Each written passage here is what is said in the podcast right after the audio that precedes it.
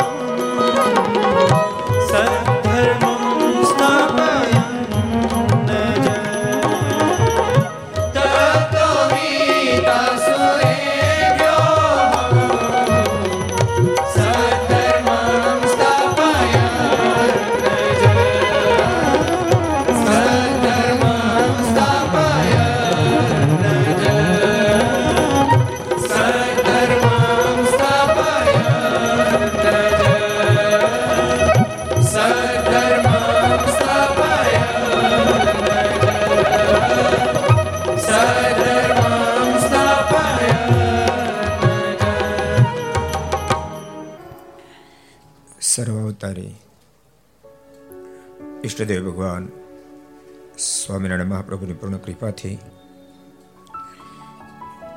પરમ પૂજ્ય મહારાજ શ્રી એમના પૂર્ણ રાજીપાથી અક્ષરધામનું મધ્ય ગોપીનાથજી મહારાજની ગોદમાં બેસી,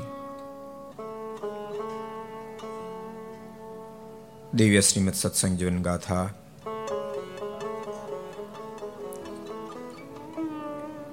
એને સાંભળવા માટે જ્યારે આપણે એકઠા થયા ત્યારે સભાની અંદર ઉપસ્થિત મારા ધુળિયા મંડળના બધાને માટે ગુરુતુલ્ય ધોરાજ નિવાસી પરમ પૂજ્ય સદગુરુ સ્વામી મોહન પ્રસાદ સ્વામી, વયોવૃદ્ધ પરમ પૂજ્ય ભાનુ સ્વામી, પરમ પૂજ્ય ભક્તિ સ્વામી, વાસુદેવ સ્વામી વગેરે બ્રહ્મનિષ્ઠ સંતો પાર્ષદો, યજમાનશ્રીઓ.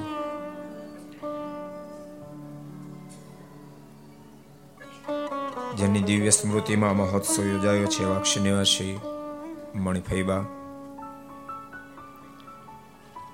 એમના શિષ્ય મંડળ એવા જે કૈલાસબેન, લક્ષ્મીબેન વગેરે સાંખ્યોગી માતાઓ અન્ય તમામ ભક્તો કરતે વગેરે ચેનલના માધ્યમથી ઘેર બેસી આ મહોત્સવ માણતા સર્વ ભક્તો ખૂબ એથી દાદા જય સ્વામિનારાયણ. જય શ્રી કૃષ્ણ. જય શ્રી રામ. જય હિન્દ. જય ભારત. કેમ છો? બધા બરાબર? પહેલી લાઈન વાળા બધા બરાબર? પહેલી લાઈન વાળા બધા બહુ મોજ રહેવા જોઈએ. એટલે ક્યારેક ક્યારેક તમે ભેળવાઈ જઈએ પહેલી લાઈનમાં જ એવા તમારે બેઠેલા માણસો હોય. બબે કિલો એરંડી પીધું ને એમ બેઠા હોય.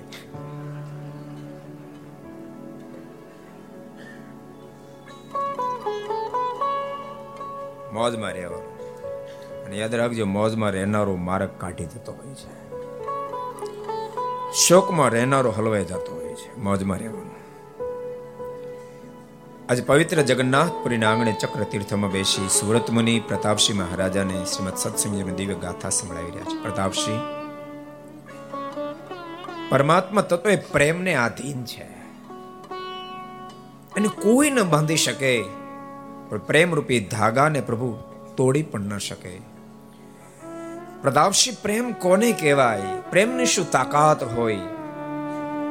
પ્રેમ કેટલું અદ્ભુત કાર્ય કરી શકે? એની દિવ્ય ગાથા એટલે ગઢપુરની ગાથા. પ્રતાપસિંહ ગઢપુરની ધરતી એટલે પ્રેમની ધરતી છે, સમર્પણની ધરતી છે.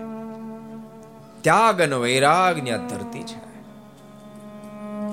એવી ધરતી ઉપર અબજો બ્રહ્માના માલિક ભગવાન શ્રી હરિનું આગમન થયું છે. એબલ બાપુનો પરિવાર ખૂબ રાજી થયા છે. મહારાજને સર્વે સમર્પિત કર્યું છે. ગઢપુરમાં રહેતા થકા ભગવાન શ્રી પુષ્પ દોલોત્સવ કરાયો છે. શરદ પૂર્ણિમાનો મહોત્સવ કરાયો છે.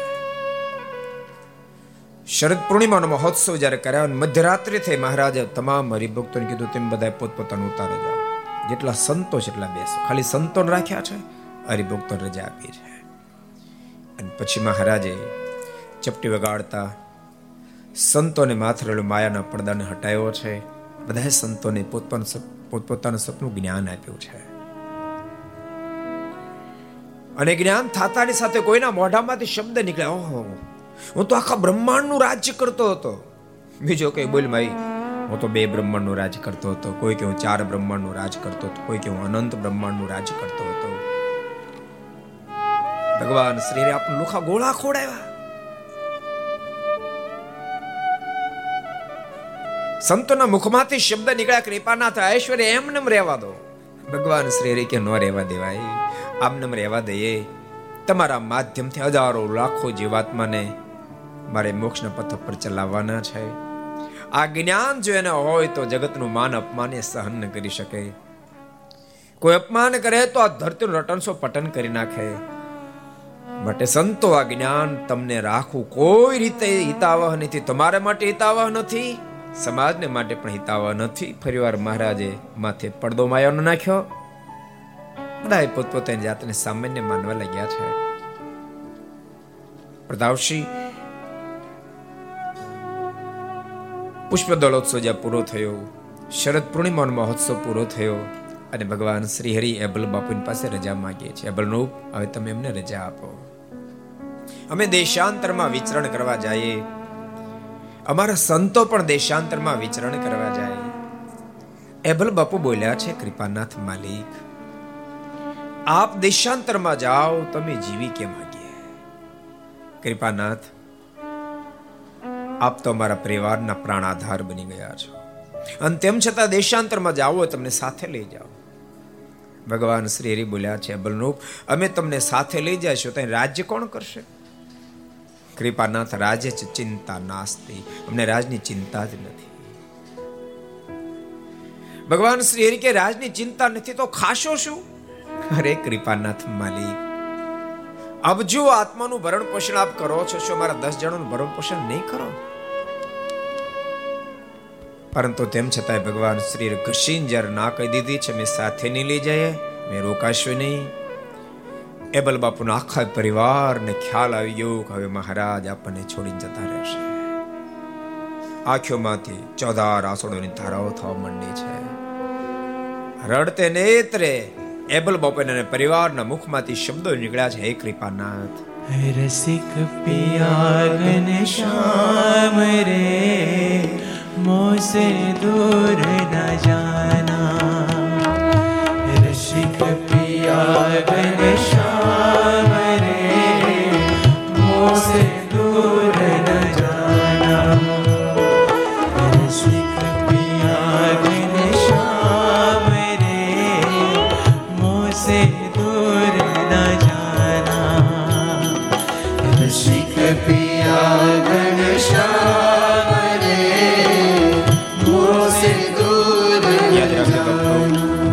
ગાથાને. એબલ બાપુની ગાથા છે, ઉની માનો, આપણી સ્વયંની ગાથા સમજો. આપણે પણ પ્રભુને હૃદયથી પ્રાર્થના કરીએ, હે રસિક પ્રિયા, હમસે દૂર જાના પ્રભુને પ્રાર્થના કરતા જાઓ, ગાતા જાઓ. કથા એ માત્ર શ્રવણનો વિષય નથી, કથા અનુભવવાનો વિષય માત્ર શ્રવણ કરશો ત્યાં સુધી કથા તમને મોજ નહીં આપી શકે. એનો સ્પર્શ કરતા જાશો, અનુભૂતિ કરતા જાશો. તો કથા મોદની મહામોજ સુધી પહોંચાડી શકશે. માટે ભગવાનના ભક્તો આ કીર્તનમાં સ્વયં પણ પ્રભુને પ્રાર્થના કરતા જે હે કૃપાનાથ. રસિક પિયા ઘનશ્યામ રે મોસે દૂર ન જાના રસિક પિયા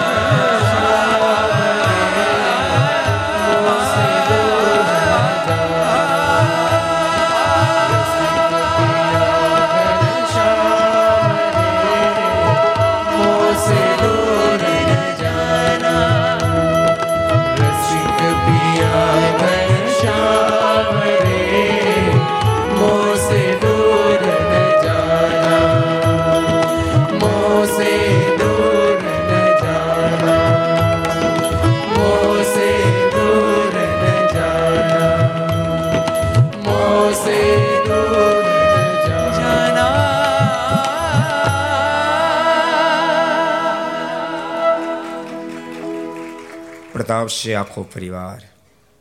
આક્રંદ કરીને મારને પ્રાર્થના કરી રહ્યો છે, કૃપાનાથ, અમારો ત્યાગ ન કરો. આપ ત્યાગ ન કરો.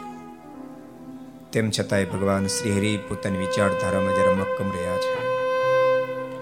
એબલ બાપુને અને પરિવારના સદસ્યોને નક્કી થઈ ગયું છે. હવે ભગવાન શ્રી નહીં રોકાય. અને ત્યારે એબલ બાપુને અને પરિવારે બે હાથ જોડી ભગવાન શ્રી હરિને કહ્યું છે, કૃપાનાથ, આપ તો સ્વતંત્ર મૂર્તિ છો. ધણીનો વળી કોણ ધણી હોય? આપ તો જેમ ઈચ્છો એમ કરવા માટે સ્વતંત્ર છો. માટે મહારાજ, આપને જવું હોય તો જાઓ, અમે નથી રોકતા, પણ જતા પહેલા એક વાર અમારા પરિવારના તમામ સદસ્યોના શરીરને અગ્નિ મૂકી ભડથા કરી નાખી. કૃપાનાથ, એને માથેથી ચાલીને જાવ હોય તો આપ જઈ શકો.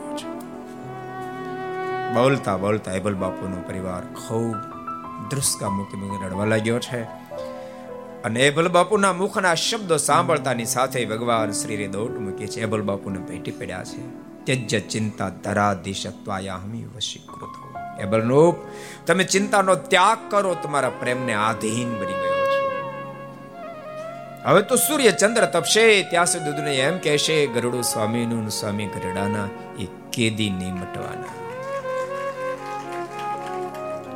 અને ભગવાન શ્રી હરિના શબ્દો સાંભળતાની સાથે પ્રતાપસિંહ મહારાજા નાચવા માંડ્યા છે. સુરત મુનિને કહે છે, ગુરુદેવ, ધન્યો રાજા અભય બ્રહ્મન એન ભક્ત્યા કૃતો વાસ્તવ ગૃહે સાક્ષાત ભગવાન નિસ્પપી સહા. ગુરુદેવ એભલ બાપન અને પરિવારને લાખ લાખ વાર ધન્યવાદ હો, લાખ લાખ વાર ધન્યવાદ હો. અરે જેને મોટા મોટા બ્રહ્માંડના અધિષ્ઠાતાઓ ન બાંધી શકે, એવડા મોટા ભગવાન શ્રી હરિને એબલ બાપુને પરિવારના પ્રેમે બાંધી દીધા છે. ભગવાન શ્રી હરિ બોલ્યા છે અબલરૂપ અમે અનંત આત્માનું કલ્યાણ કરવા માટે આવ્યા છે પણ તમે નારાજ થતા તમારે કોઈનું કલ્યાણ નથી કરવું. બલ બાપુ બોલ્યા છે, કૃપાનાથ, હું પણ જાણું છું, પણ અમારી મજબૂરી છે. જેમ માછલું જળવીને જીવી ન શકે, એમ હું કે મારો પરિવાર આપીને જીવી શકે એવી પોઝિશન નથી. ભગવાન શ્રી હરિ બોલ્યા છે બલનવ અમે તેટલા માટે સંતોને દેશાંતરમાં મોકલવાની અપેક્ષા રાખતા હતા. અમે પણ જવા ઈચ્છાતા હતા, કારણ કે સંત ભવ તારે કહા સાધુ પુરુષે જીવાત્માને ભવસાગરમાંથી પાર ઉતારવાનું જહાજ છે. પણ તમે નારાજ થતા હો તો નથી મારે ગામડે જવું, નથી સંતોને દેશાંતરમાં મોકલવા. એ બલબાપુ બોલ્યા, કૃપાનાથ, અમારી મજબૂરી છે. ભગવાન શ્રીરી બોલ્યા છે, એ બલનો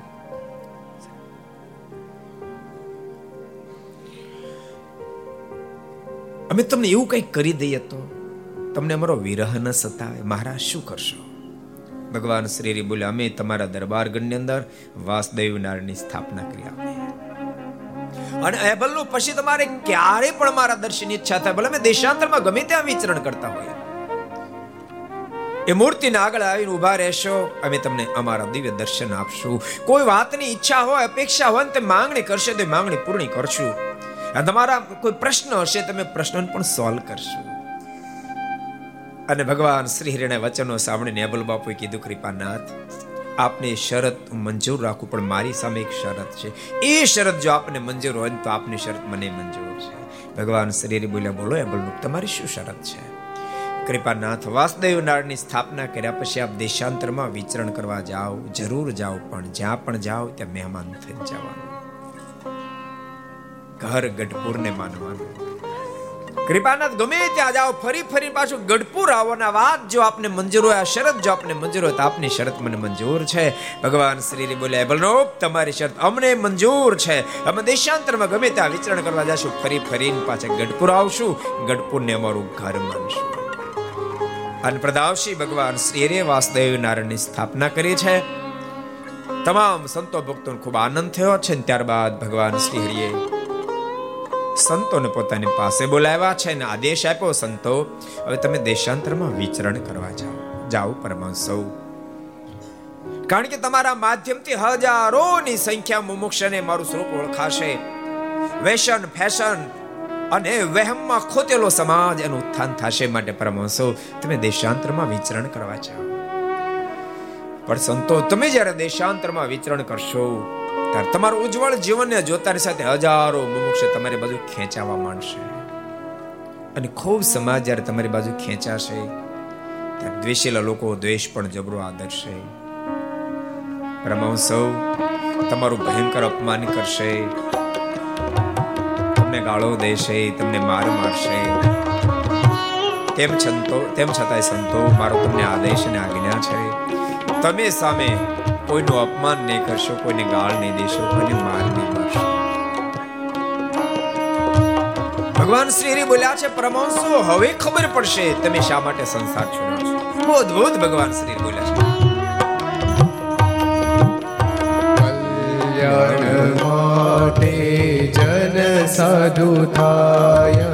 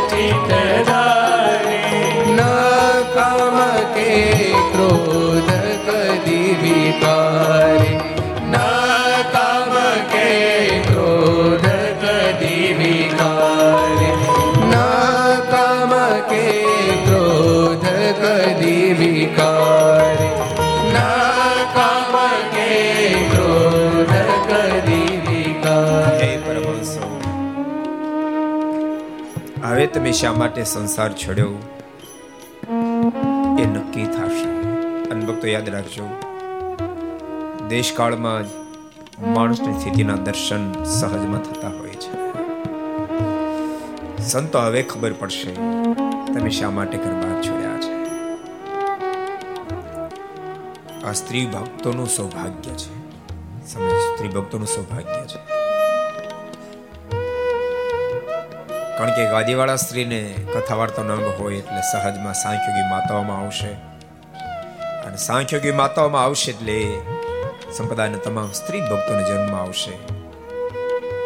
અને કથા તો શું ન કરાવી શકે? સત્સંગ કેમ ન કરી શકે? જે કાંઈ જીવનમાં સફળતા પ્રાપ્ત થાય ભક્તો એની પાછળ કથા જ કારણ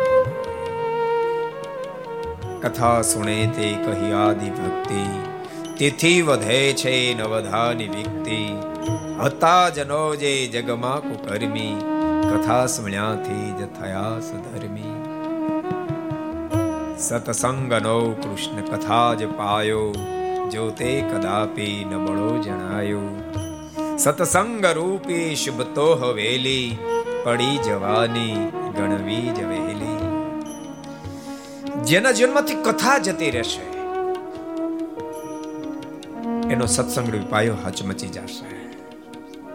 એમ પાયા વિના બિલ્ડિંગ ન ટકી શકે, એમ કથા વિના સત્સંગ ન ટકી શકે.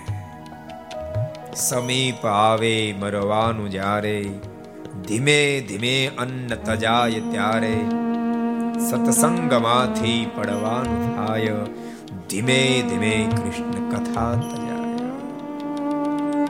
જેમ માણસનું મોત નિકટમાં આવે, તેમ તેમ ભોજન છૂટવા માંડે. કેમ છે બાપાને? બાપા ભોજન નથી કરતા. જમવાનું છોડી દીધું છે. એ નક્કી થઈ જાય. બાપા પાંચ પંદરથી કાઢશે. એમ જેના જીવનમાંથી કથા છૂટી જાય, એ પછી સત્સંગમાં ટકી ન શકે. ટકે તો પણ. ક્યારેક ક્યારેક માણસને હેમરેજ થઈ જઈને કોમામાં જતો રહે, પછી કદાચ ચાર મહિના, છ મહિના વરદી કાઢે, પણ એમાં કઈ લેવાનું કઈ નહીં. એમ સત્સંગમાં પડ્યો રે માણસ, પણ કથા વાર્તો ન નથી, તેમાં કાંઈ નથી. જન્મમાંથી કથા જતી રહે એટલે મોક્ષના પછી આપણે મળદા થઈ જાય, મળદા. માટે ભગવાનના ભક્તો કથા વાર્તાના પ્રસંગો રાખજો. કથા વાર્તાના અંગ પાડજો. આલોક નો ને પરલોક કેરો, રસ્તો મળે શાસ્ત્ર વિશે ગણેરો. આલોક અને પરલોક બંને લોકની અંદર સત્સંગ, કથા વાર્તા, સત્શાસ્ત્ર, સંતોના સંગ થકી સુખિયા થઈ શકાશે. એટલે પૂજ્ય ગાદીવાળા શ્રીને કથા વાર્તાનું ખૂબ સુંદર અંગ છે. એના પરથી નક્કી થાય કે પ્રભુમાં રતિ હોય તો જ કથામાં પ્રીતિ થાય. સુરત મુનિ કે પ્રદાવશી ભગવાન શ્રી હરિ સંતોને કહી રહ્યા, હે પરમાંસો હવે ખબર પડશે તમે સંસાર શા માટે છોડ્યો છે. સાંભળો, સંતો ગમે તેટલો ઉપદ્રવ થાય. સહયતી સાધુ, સહન કરે નામ સાધુ. અને ભગવાનના ભક્તો સહન કરી શકે, સર્જન કરી શકે. આ શબ્દ તમે લખી લેજો. ક્યારેક તમને તમારા વ્યવહારમાં પણ કામ લાગશે. સહન કરી શકે, એ સર્જન કરી શકે. જે સહન ન કરી શકે, એ ક્યારે સર્જન ન કરી શકે. ભગવાન શ્રી હિરણા મુખમાંથી શબ્દો નીકળ્યા છે, એ પરમાણુ કદાપી તોડે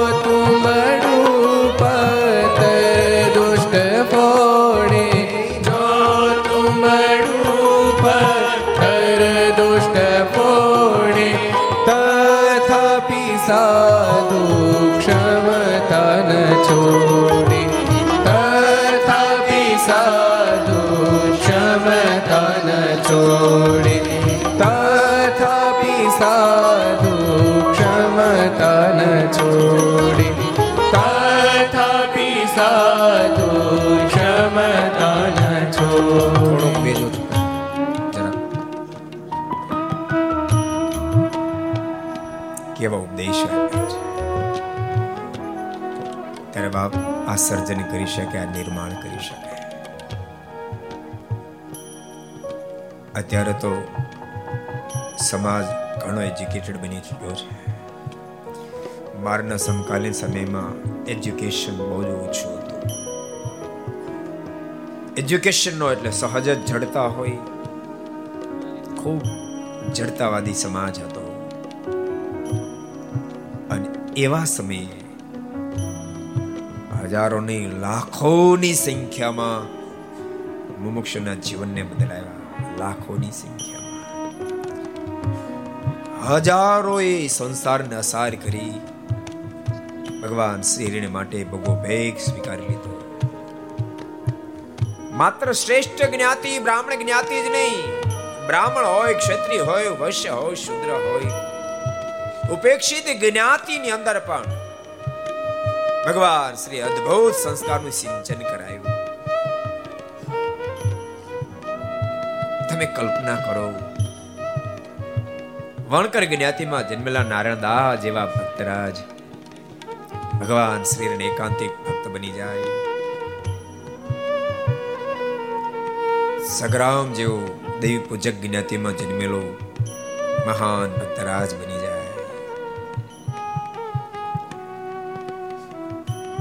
જેની ઘરે આઠ આઠ દાડા સુધી ભગવાન સ્વામિનારાયણ રોકાય. તમે કલ્પના તો કરો, બુદ્ધિ બંધ થઈ જાય કામ કરતી.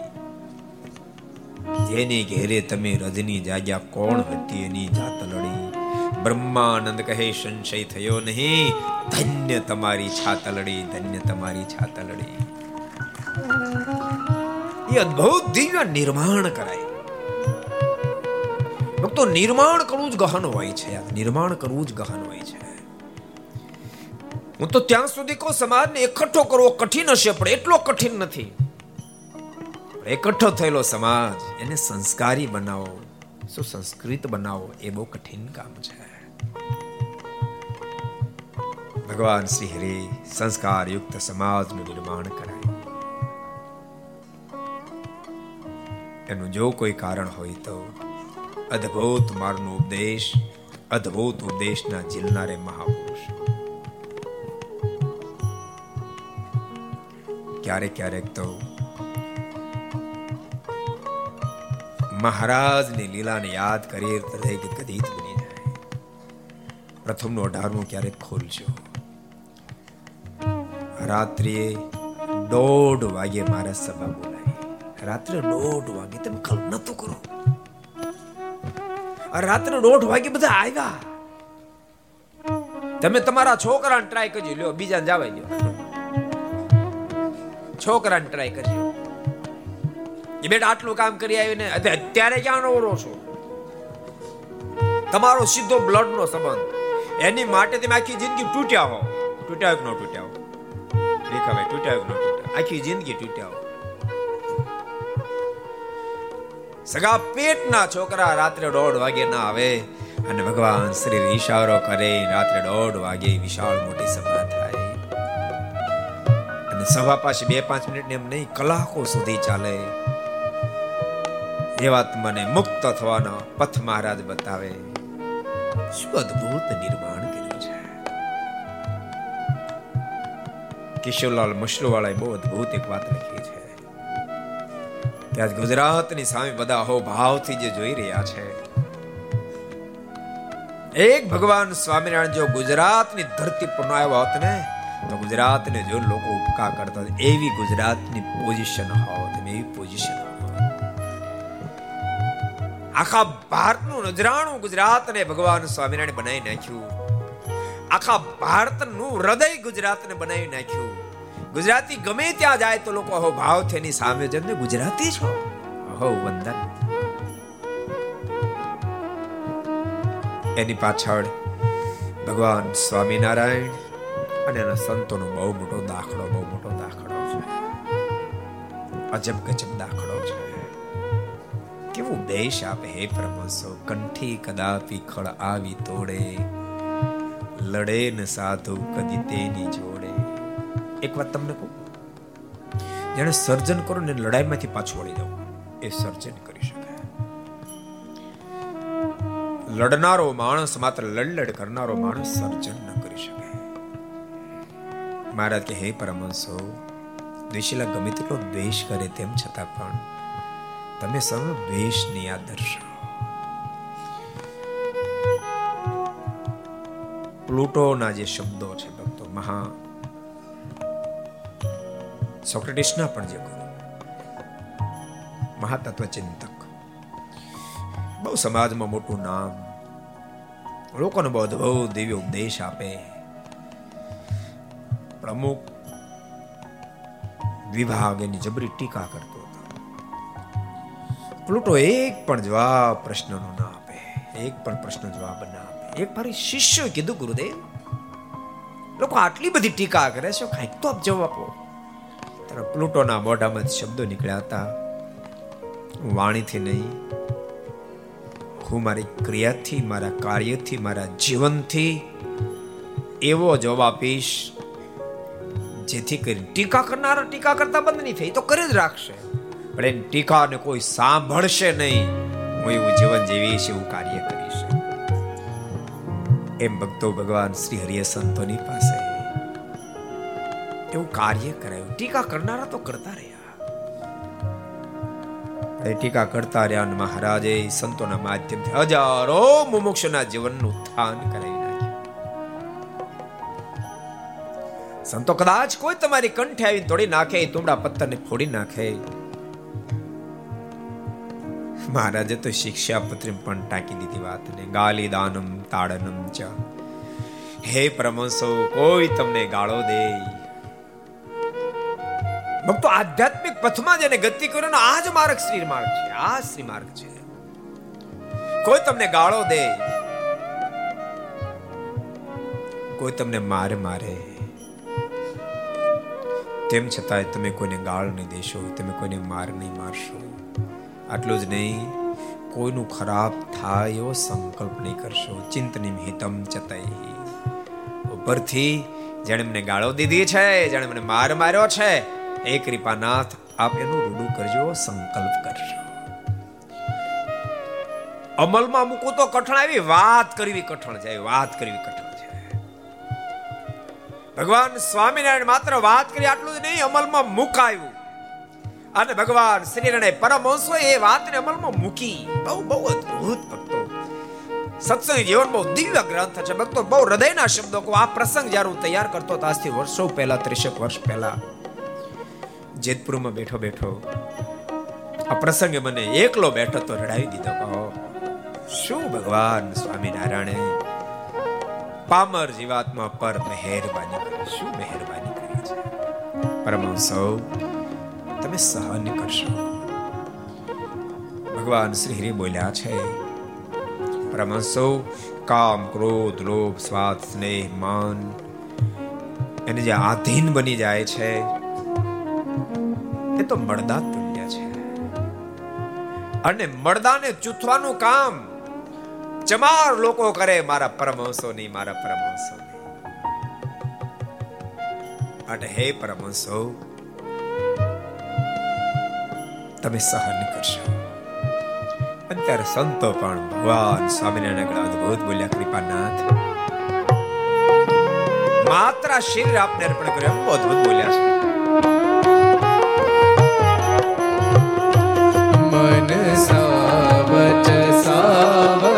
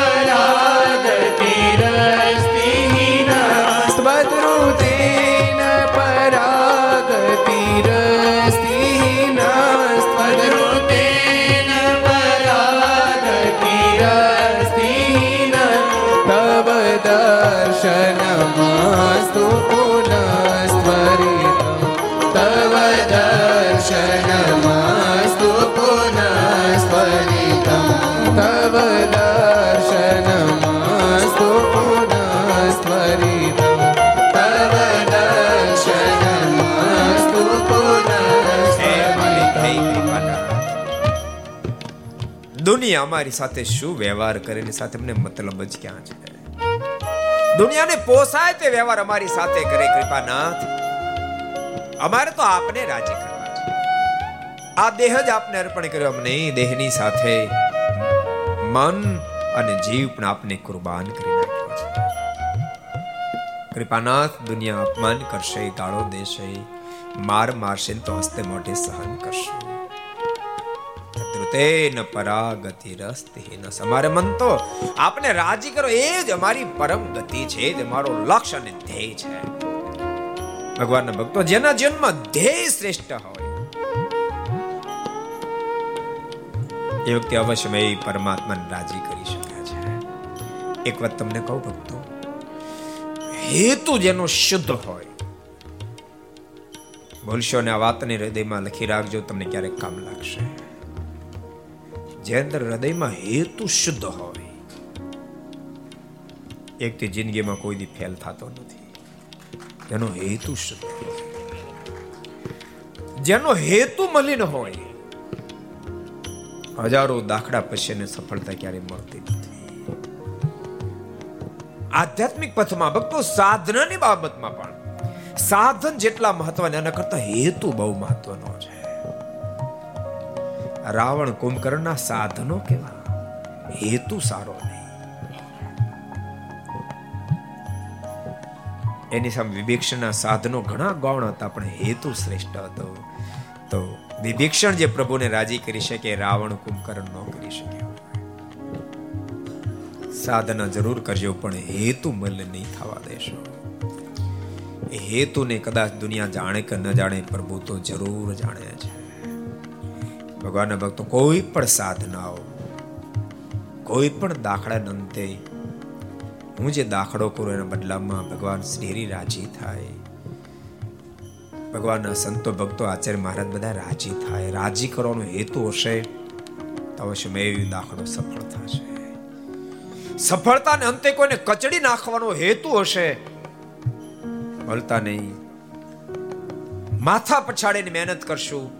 તો પણ સફળતા નહીં મળે. કોઈને કચડી નાખવાનો જો સંકલ્પ છે તો. હેતુ શુદ્ધ રાખશો સંતો બહુ અદભુત બોલ્યા, કૃપાનાથ, અમારે માટે તો આ પર રાજી થાવ એ જ અમારો હેતુ છે. કૃપાનાથ, એમ બધું સહન કરી લેશું. દુનિયા હળધૂત કરશે તો અમે સહન કરી લેશું. પણ એક વાત અમારથી સહન નહીં થાય. કૃપાનાથ આપનો વિરહ અમે સહન નહીં કરી શકીએ. શું લેવલ હશે એમના આપણો વિરહ અમે સહન નહીં કરી શકીએ માટે અમારા પર કૃપા કરશો. તવ દર્શન નમસ્તુ પુનસ્ત્વરિતમ તવ દર્શન નમસ્તુ પુનસ્ત્વરિતમ અમને ફરી ફરીને વહેલા વહેલા આપના દર્શન થાય એવી અમારા પર કૃપા દ્રષ્ટિ ભગવાન શ્રી હરે કહ્યું છે પરમહંસો મેં જરૂર તમને વહેલા વહેલા મારી પાસે બોલાવશો. ભક્તો આ ધરતી ઉપરથી આ ધરતી ઉપરથી, કારણ કે અહીંયા સંતોની ધર્મશાળા હતી આ ધરતી પરથી ભગવાન શ્રી હરિનો આદેશ ઝીલી.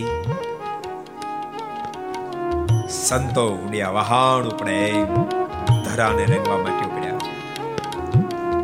ભગવાન શ્રી હરિનો આદેશ છે જાઓ પરમહંસો ગામડે ગામડું ખૂંદી નાખો એક એક મુમુખ સુધી પહોંચી જાઓ ઉત્થાન કરી નાખો સમાજનું ને ભગવાન શ્રી હરિના આદેશને ઝીલી આ ધરતી પરથી સંતોએ પોતપોતે જોડિયો ખભે નાખી છે આજે આપણે બળભાગી છીએ ભક્તો એ ધરતી પર બેસીને એ ધરાની કથા ગાથાને આપણે સાંભળી રહ્યા છે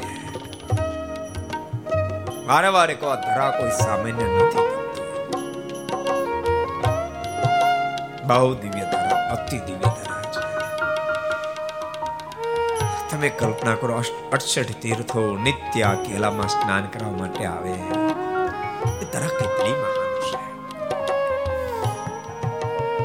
એક ફેરી કોઈ પદાર્થ ને પરમાત્માનો સંબંધ થયો હોય, તો કેટલી મોટી મહત્તા સમજાય.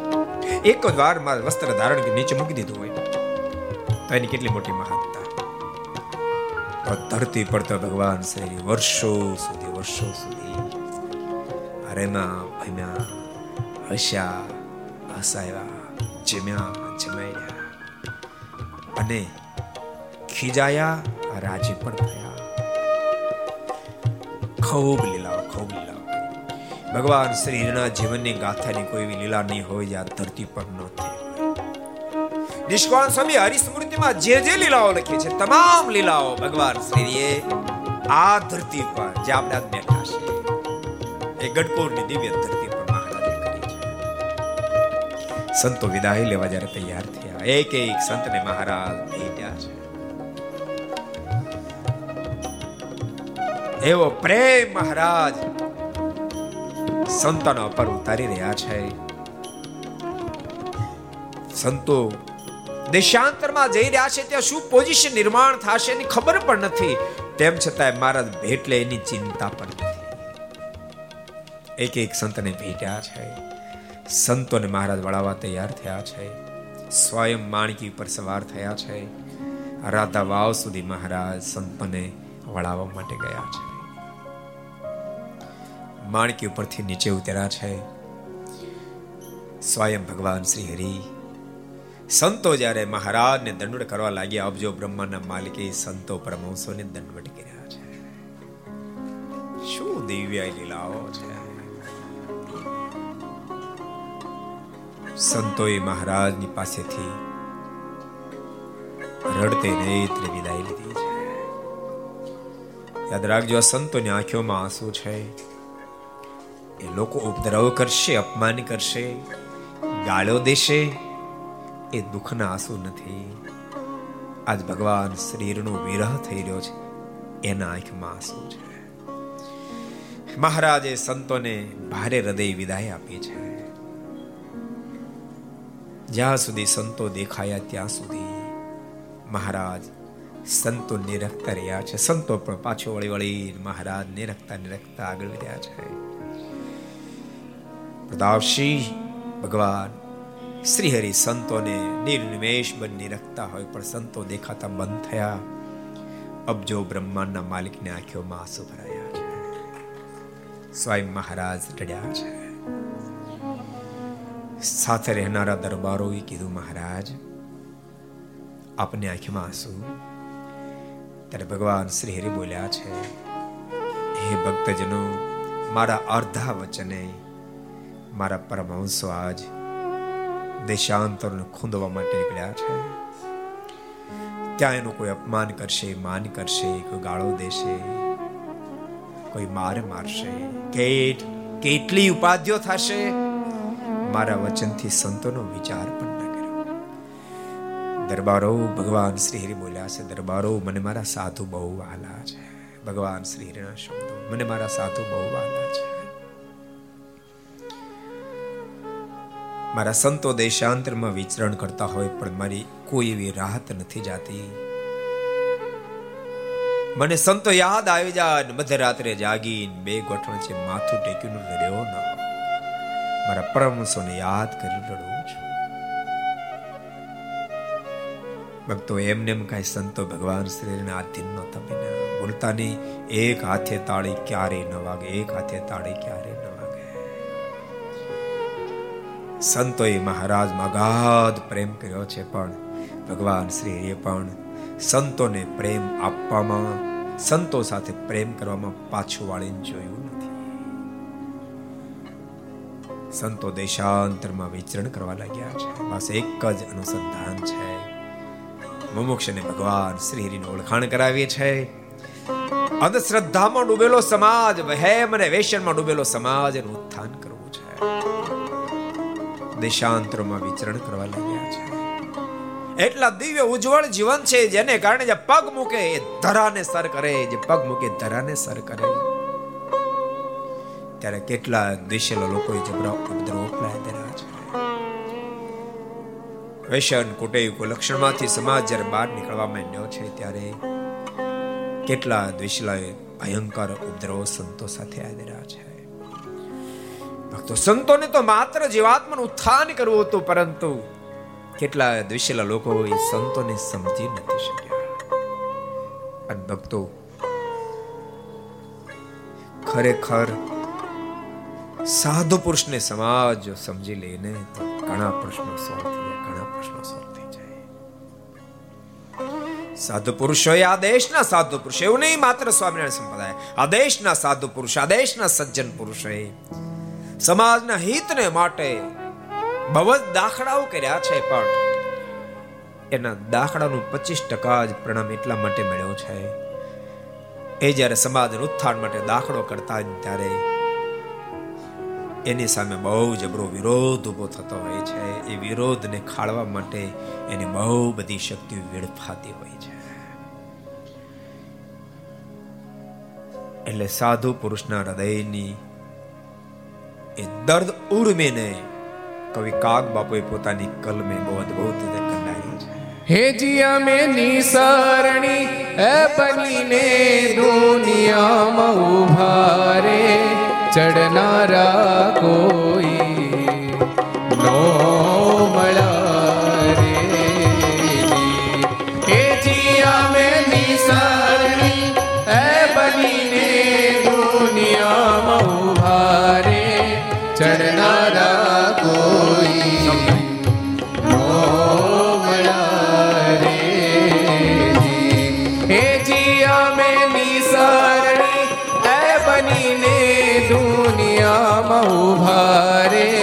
ચડનારા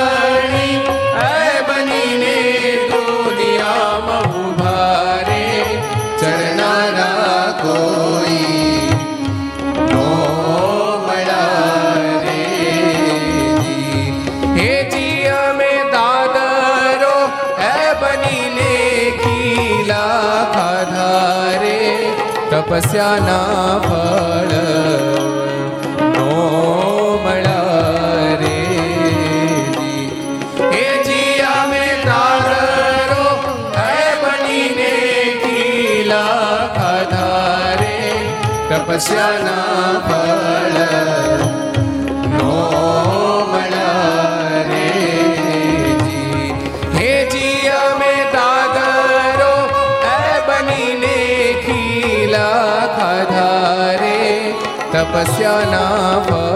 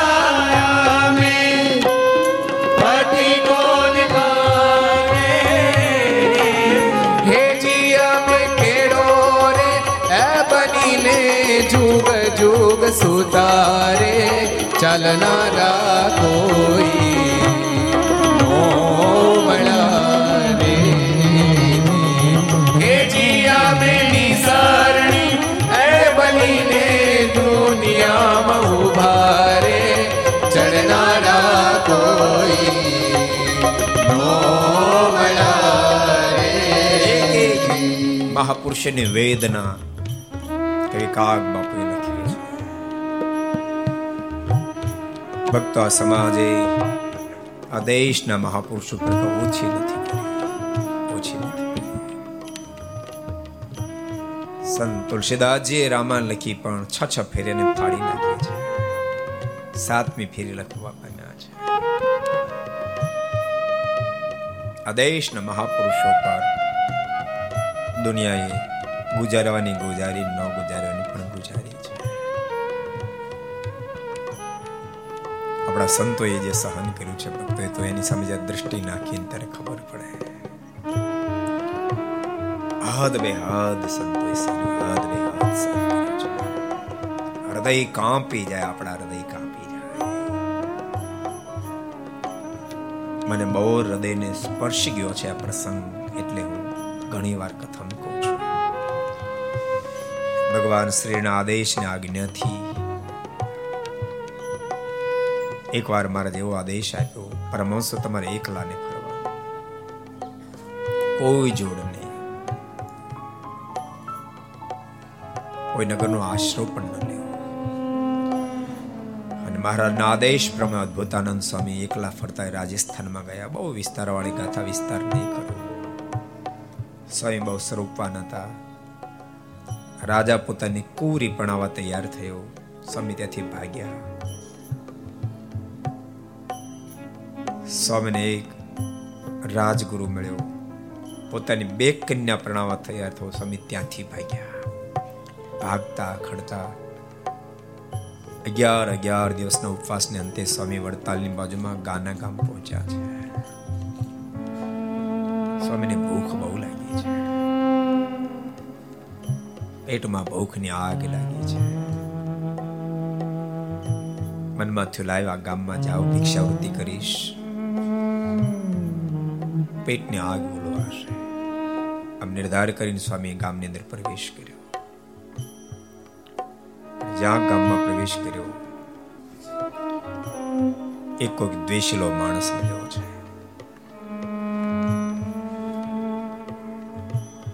સ્વામીને ભિક્ષાવૃત્તિ આપવાને બદલે સ્વામીને બહુ માર્યો. એટલો બધો માર માર્યો. સ્વામી શરીરની શુદ્ધિ ભૂલી ગયા.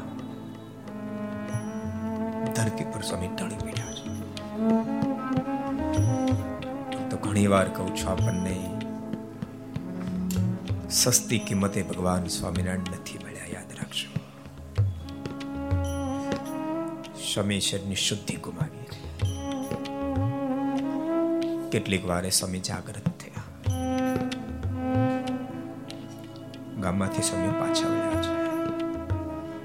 શરીર પર ખૂબ માર પડ્યો છે. શરીરની વેદના થઈ રહી છે.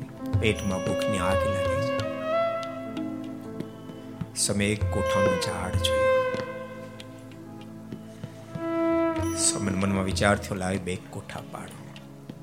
પથ્થર લઈ સમય ઝાડ ઉપર પ્રહાર કર્યો. બે કોઠા નીચે પડ્યા. કોઠાને ભાંગી સ્વામીએ ખાવાનો પ્રયાસ કર્યો. બહુ ખાટા લાગ્યા સ્વામી, ખાઈ નાખ્યા એની એ જ હાલતમાં સ્વામી નડિયાદ આવ્યા છે. જે નડિયાદમાં પ્રવેશ કર્યો. સામે કોઈ બીજો દ્વેષનો માણસ મળ્યો બીજી વાર સ્વામી બહુ માર્યા.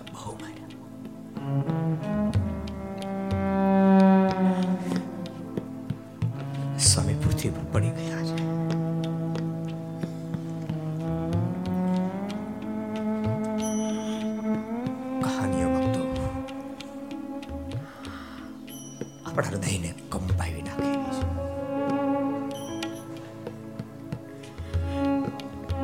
હૃદયના શબ્દો કહું છું મહારાજ. રાજી થવું જીવન જીવશું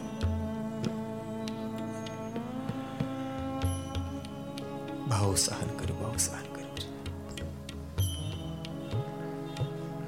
આટલા સહન કર્યા બાદ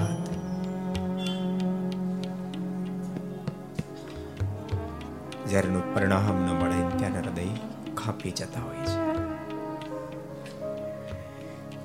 ખાક બાપુએ આગળ બહુ અદભુત કરી લખી છે. કુહાડે કપાળાય મે આગુ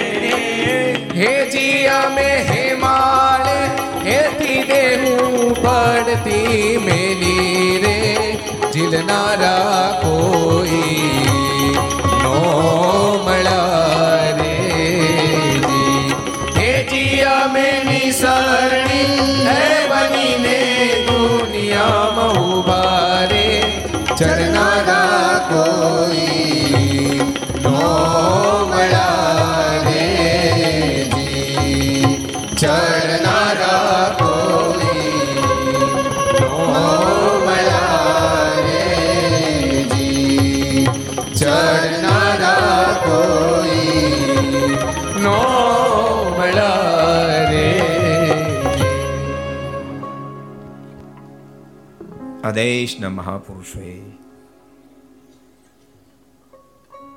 આપણા જેવા પતિત આત્માઓના ઉદ્ધારને માટે કેટલું સહન કર્યું. અને યાદ રાખજો, બહારથી એટલો ઉપદ્રવ અને ભગવાન શ્રીની કસોટીની રીત પણ મહા ગહન હતી. એ તો બાપ એ સોસરવા નીકળી ગયા, બાકી આપણે હલ્લી બલ્યમ નતા એ સોસરવા નીકળી ગયા. કેવી ગહન દેશાંતરોમાં વિચરણ કરો. રોટલા રોટલી જે કાંઈ મળે, એને ચોળી જોડીમાં નાખો, જોળીને પાણીને જબોળો, બહાર કાઢી નીચો, ત્રણ ફેરી નીચો. કૂચા વધે કૂચા, એનો એક ગોળો ખાવાનો. ગમે તેવી કડકડતી ટાઢ હોય તો ઓથાર નહીં લેવાનો. ગામની બહાર રોકાવાનું. ગામના કૂતરોનો અવાજ ના આવે એવા દૂર પ્રદેશમાં રોકાવાનું. શું મહારાજે ચલાવ્યા શું સંતોને કીડ્યા છે? એક સરસ પ્રસંગ મને યાદ આવી ગયેલો તમને કહી દઉં. એકવાર મહારાજ વડતાલથી સારંગપુર આવતા હતા. દરબારો બધા સાથે હતા. મહારાજે દરબારોને વાત કરી કે આપણે અહીંયાથી ચૂપકીથી જલ્દી પ્રસાર થઈ જવું છે. ઘનઘોર વાટ હતી, ભાલ પ્રદેશમાંથી પ્રસાર થયા. મારે એમ લાગ્યું કે દરબારોના ઘોડાનો અવાજો નથી આવતો એટલે દરબારો પાછળ રહી ગયા લાગે છે. એટલે મહારાજે બમ મારે કીધું, દરબાર, સુરાબાપુ. આમ કરી મહારાજે માણકીને ધીમી જ પાડી માણકીનું ચકડું પકડીને કોઈક બોલ્યું, હા મહારાજ. મહારાજ કે, તમે કોણ? મહારાજ, હું અદ્ભુતાનંદ સ્વામી. સ્વામી, તમે એકલા એકલા? ના મહારાજ એકલો નથી. તો મહારાજ ઘણા બધા સંતો સાથે છે. મારે કે કોઈ દેખાતું નથી ને. મારાને કહે છે કે મહારાજ, આપે આદેશ આપ્યો છે કે ઠંડીમાં પણ કોઈ ઓથાર ન લેવો મહારાજ હિમ પડ્યું છે. સંતોથી ઠંડી સહન ન થઈ. એથી કરી રેતીમાં ખાડા ગાળીને સંતો બેઠા છે. પડખે રેતી ઢાળી દીધી છે. મહારાજ કે સ્વામી, તમને ટાઢ નથી વાતી? મહારાજ વાય છે. તો તમે કેમ બહાર છો? કૃપાનાથ મારા મનમાં એમ થયું, સંતોની સાથે હું પણ બેસી જાય અજાણકો કો ઘોડે સવાર આવશે નાના ઉપરથી ઘોડા ચલાવશે તો? એટલે સંતોના સંરક્ષણ માટે, મહારાજ, હું જાગું છું ને બાર સંતોની રક્ષા કરું છું. મહારાજ બહુ રાજી થયા, બહુ રાજી થયા. મહારાજ, કે સ્વામી તમારા પર રાજી થયો. તેમ મારા સંતોની રક્ષામાં છો. માટે માગો, તમે જે માગો આપી દો. સ્વામી આ તમે માગો મારું ભગવાન પણ તમને આપી દો સ્વામી, માગો, તમારી પર રાજી થયો છો. અને ત્યારે અદ્ભુતાન સ્વામી કહ્યું છે, કૃપાનાથ, આપ જો રાજી થયા ને, તો આ કઠિન પ્રકરણ હવે સંતો સહન નથી કરી શકતા. માટે કૃપાનાથ આ પ્રકરણને પાછું ખેંચી લેવું. ઓર એક કસોટી લેવાને માટે મહારાજે ચોકડું મુકાઈ દીધું છે. અને મહારાજ કે, અમારે અહીંયા કઈ પાંજર આપણું ઊભી નથી કરવી, જેને આમ રહેવું એટલે રહેજો. બાકી જેને જાવું છૂટ છે આટલું કહીને મહારાજે માણકીને દોડાવી મૂકી તેમ છતાં અદ્ભુતાનંદ સ્વામીની મોઢાની રેખા ન બદલી. શું મહારાજે ઘડતર કર્યું છે સાચું કહું? મહારાજે પાંચ પાંચ હજાર સાધુને રાખ્યા. પાંચસો પરમહંસ એ તો એકી સાથે દીક્ષા આપી હતી. ભગવાન સ્વામિનારાયણની પાસે પાંચસો સંતો હતા નહીં, ચારસો નવ્વાણું તો મંડળો હતા. કોઈમાં પાંચ, કોઈમાં દસ, કોઈમાં પચીસ, કોઈમાં સો, દોઢસો. સદગુરુ ગોપાલ સ્વામી મંડળ, દોઢસો સાધુ મંડળ. સદગુરુ ગુણાતીતાન સ્વામી મંડળ, બસો સાધુ મંડળ. પાંચ પાંચ હજાર સાધુઓ હતા. અડીખમ એનું સર્જન કર્યું. બોલતા નહીં. મહારાજે, ત્યાં ભગવાન પણ વાપરીને સર્જન નથી કર્યું. એક સદગુરુને છાજે, એ મારા સ્વયં વર્તન કરી અને સર્જન કર્યું. અદ્ભુત. ભગવાન શ્રીનું સર્જન અદ્ભુત છે. ભક્તો, તમને મારી ભલામણ છે. પેપર વાંચ વાંચ કરતા હશો. કદાચ પેપરે નહીં વાંચતા હો બીજું ત્રીજું સાહિત્ય વાંચતા હશો. વાંચેનું ના નથી પાડતો. ક્યારેક ક્યારેક આપણને દૂર જ બહુ બધું સારું લાગે. દૂરનું બધું સારું લાગે. એને જ વાંચ વાંચ કરીએ. નજીકના ને ખોલજો, બાપ નજીકના ને ખોલજો. સમજાય છે મારી? વાત સમજાય છે? દૂર, દૂરનું નોકરું વાંચ વાંચ નહીં કરશો. દૂરનું વાંચી નકરી એની જ વાતો કરી કરી નહીં કરશો. બાપ નજીકનું થોડુંક વાંચજો નજીકની વાતોને સમજવા પ્રયાસ કરશો. મહારાજે મધ્યન અઠાવનમાં વચનામૃતમાં જે શબ્દો કીધા છે, એ શબ્દોને જીવમાં ઉતારજો મહારાજ કે કોઈ પણ સંપ્રદાય હોય, એ સંપ્રદાયની પાછળ કે પુષ્ટિ કેમ થાય? તો જે હેતુ માટે ઈષ્ટનું અવતરણ ધરા પર થયું હોય, એના જન્મથી લઈ તેનો દાન સુધીના જે હેતુ માટે અવતરણ થયું, એવા ચરિત્રોથી સંપ્રદાયની પાછળ કરે પુષ્ટિ થાય, પાછળ કરે પુષ્ટિ થાય. બધાને વિનંતી કરું છું. સત્સંગીઓને વાંચ્યો ભક્ત ચિંતામણી વાંચ્યો હરિલીલા હરિલીલામૃત વાંચ્યો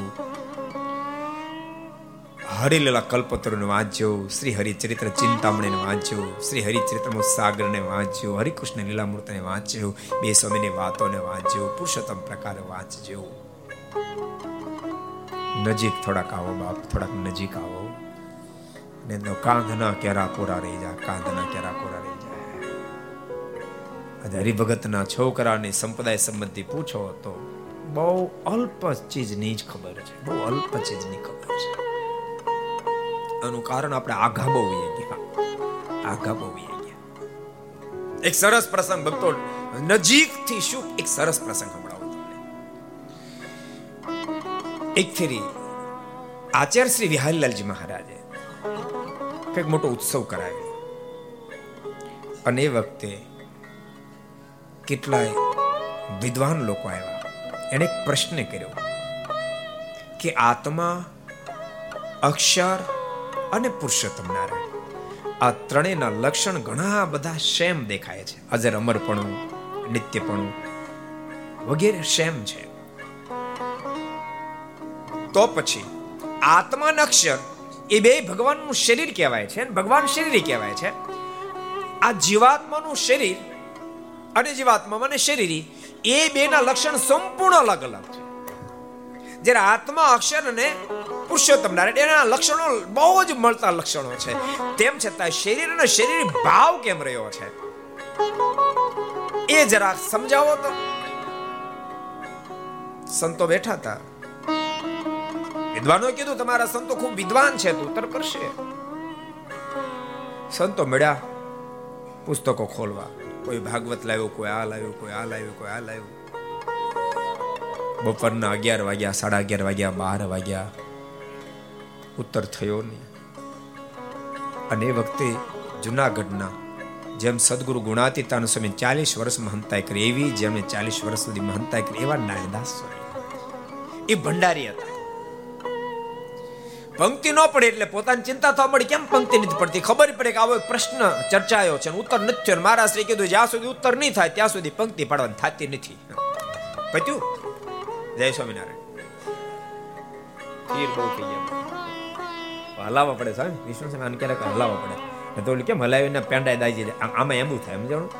આપણે ન હલાવીને આપણને કે કથા મેકાકાર થઈ ગયા આપણે ઘેરવી ગયા હોય. ખાલી શરીર બેઠા હોય સમજાણું? બાકી ઘેરે આટા મારતા હોય. ભેંસને દોવાવી ગયા અમુક તો ટાઈમ થઈ ગયો ને એટલે. અમુક ફેક્ટરી વી ગયા હોય. અમુક વાડીએ ઉલાળો લેવાઈ ગયા હોય. બપોરના સાડા બાર વાગ્યા પંક્તિ ન પડી. નાનદાસ સ્વામીને ખબર પડી કે આવો કંઈક પ્રશ્ન પૂછાયો છે. પણ સંપ્રદાયની એક મર્યાદા, ભક્તો, ગ્રહસ્થ કરતા સંતોમાં ખૂબ મર્યાદા વડીલ સંતો બેઠા ત્યાં સુધી નાના સંતો બિલકુલ મૌનને ગ્રહણ કરે. નાનદાસ સ્વામી વખતે નાના સાધુ. કઈ બોલાય નહીં, એટલે ચોકમાં આમ તેમ આટા ફેરા મીડા મારવા. એ વખતે કોઈકના મોઢામાં શબ્દ નીકળે. પેલા નારાયણદાસને બોલાવો ને. એ નારાયણદાસને વચનામતનું બહુ જ્ઞાન છે.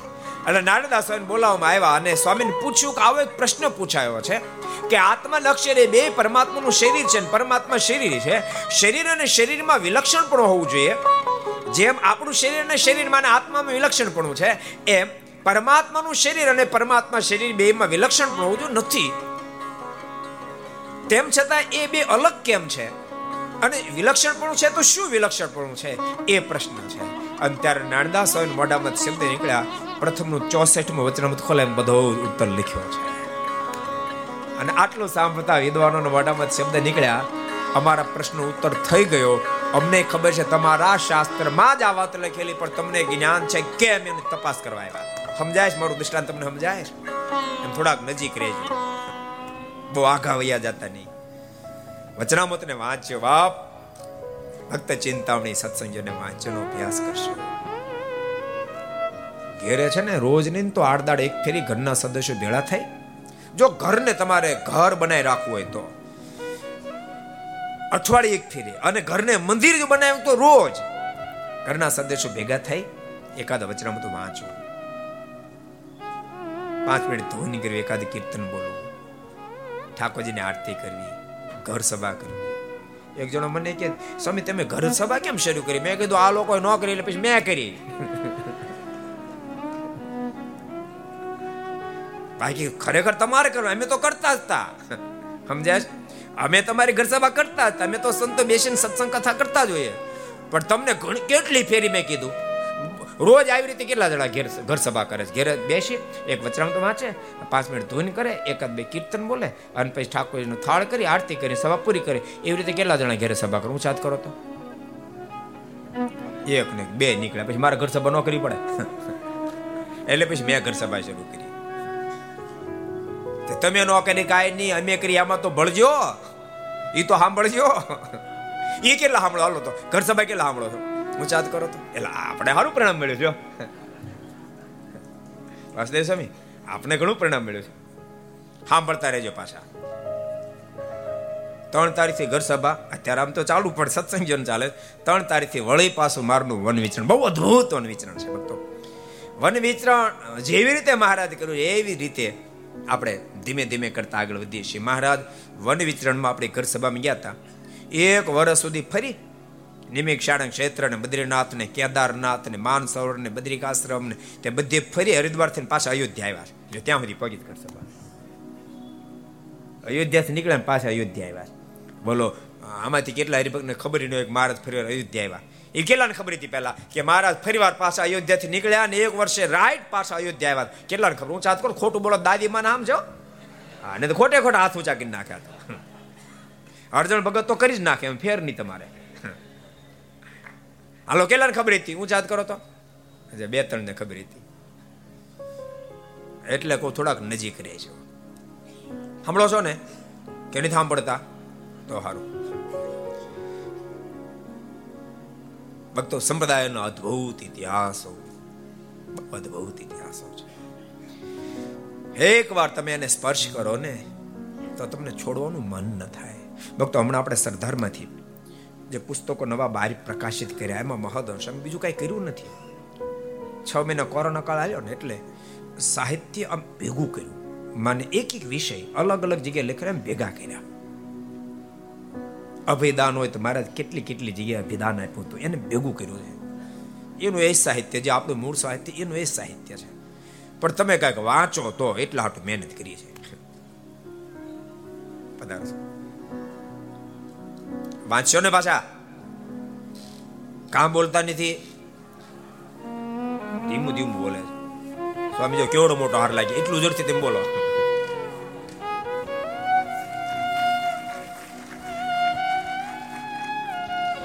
ગોપીનાથજી મહારાજનો હાર.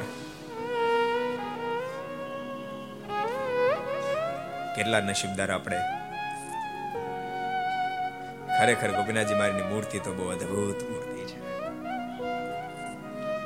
નાડી સુથાર ને મહારાજ જયારે આજ્ઞા કરી, નાડી સુથાર મુંજાણક મહારાજ, તમે કહો છો તમે જેવું મારું સ્વરૂપ, એવું જ આબેહૂબ સ્વરૂપ બનાવી આપો પણ મહારાજ, તમે તો દેશાંતરમાં વિચરણ કરતા હો તો કેમ શક્ય બને? મારે ક્યારેક આંગળી માપવી પડે, ક્યારેક કાંડું માપવું પડે, ક્યારેક કેડ માપવી પડે. અને એ વખતે પ્રસન્ન થઈને ભગવાન શ્રી હરિએ કંઠમાંથી ગુલાબનો હારે કાઢી, નારદને આપી લો નારદ છે અને મહારાજે વચન આપ્યું.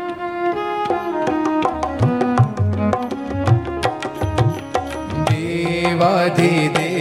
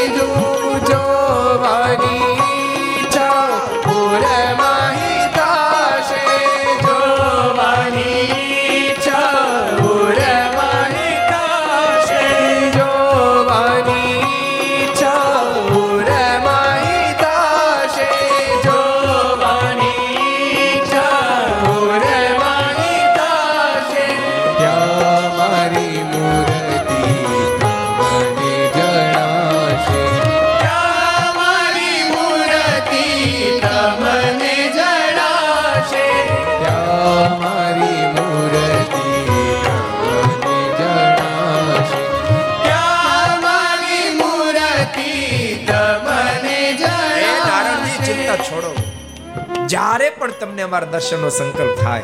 હાર સામે જોજો લો. તુરંત અમે તમને દર્શન આપશું. તમારે આંગળી માપવી પડે, હાથનું કાંડું માપવું પડે. ભલે મેં દેશાંતરમાં ગમે ત્યાં વડતાલ હોય, જુનાગઢ હોય, ધોલેરા હોય, અમદાવાદ હોય કે ભુજ હોય, તમને સંકલ્પ થાય, હાર સામે જોજો, અમે તમને દર્શન આપશું. જે અંગને માપવા જરૂર પડે અંગને માપજો, મૂર્તિનું કાર્ય આગળ વધારજો. એવી રીતે મૂર્તિનું કાર્ય આગળ વધ્યું. અને ભક્તો ગોપીનાથજી મારું દિવ્ય સ્વરૂપ તૈયાર થયું. એનો હાર કૃપા કરી એની ગોદમાં બેસીને એ ઠાકોરના ગુણ ગાવાનો લાભ પ્રાપ્ત આથી મોટો કોઈ લાભ જ નહીં. સાચું કહું તમને, સરદાર આંતરરાષ્ટ્રીય લેવલનો મોટી પ્રતિષ્ઠા મહોત્સવ હતો, તો આટલી મોજ નહોતી આવી. મને બોલો, કથા એટલી મોજ અહીંયા આવે. સાચું હૃદયના શબ્દો. કારણ કે આ ગોદ એકાદ બે જન્મને પુણ્ય પ્રાપ્ત થાય એક બે જન્મ પુણ્ય તો પેલા હરિભગત ન થાય. કેટલા જન્મના પૂર્ણ ઉદય થાય ત્યારે હરિભગત થાય એમાં તો બીજા કેટલા હરિભગતના પૂર્ણ ઉદય થાય ને ત્યારે સાધુ થવાય. કે જેમ તેમ લાગે એમાં આ ગોદમાં બેસી બ્રહ્મનિષ્ઠ મહાપુરુષ સંતોના સાનિધ્યમાં અને મહામુક્તાત્મા અક્ષર નિવાસી એની સ્મૃતિમાં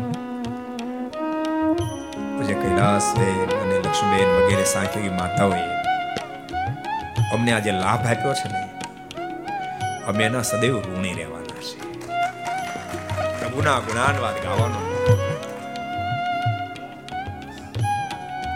ભક્તો પરમાત્માની કથા, પરમાત્માનો ગુણાનવાદ એટલો આનંદ સમાયેલો છે શ્રીમદ ભાગવતમાં એક નાનકડી ઘટના લખી છે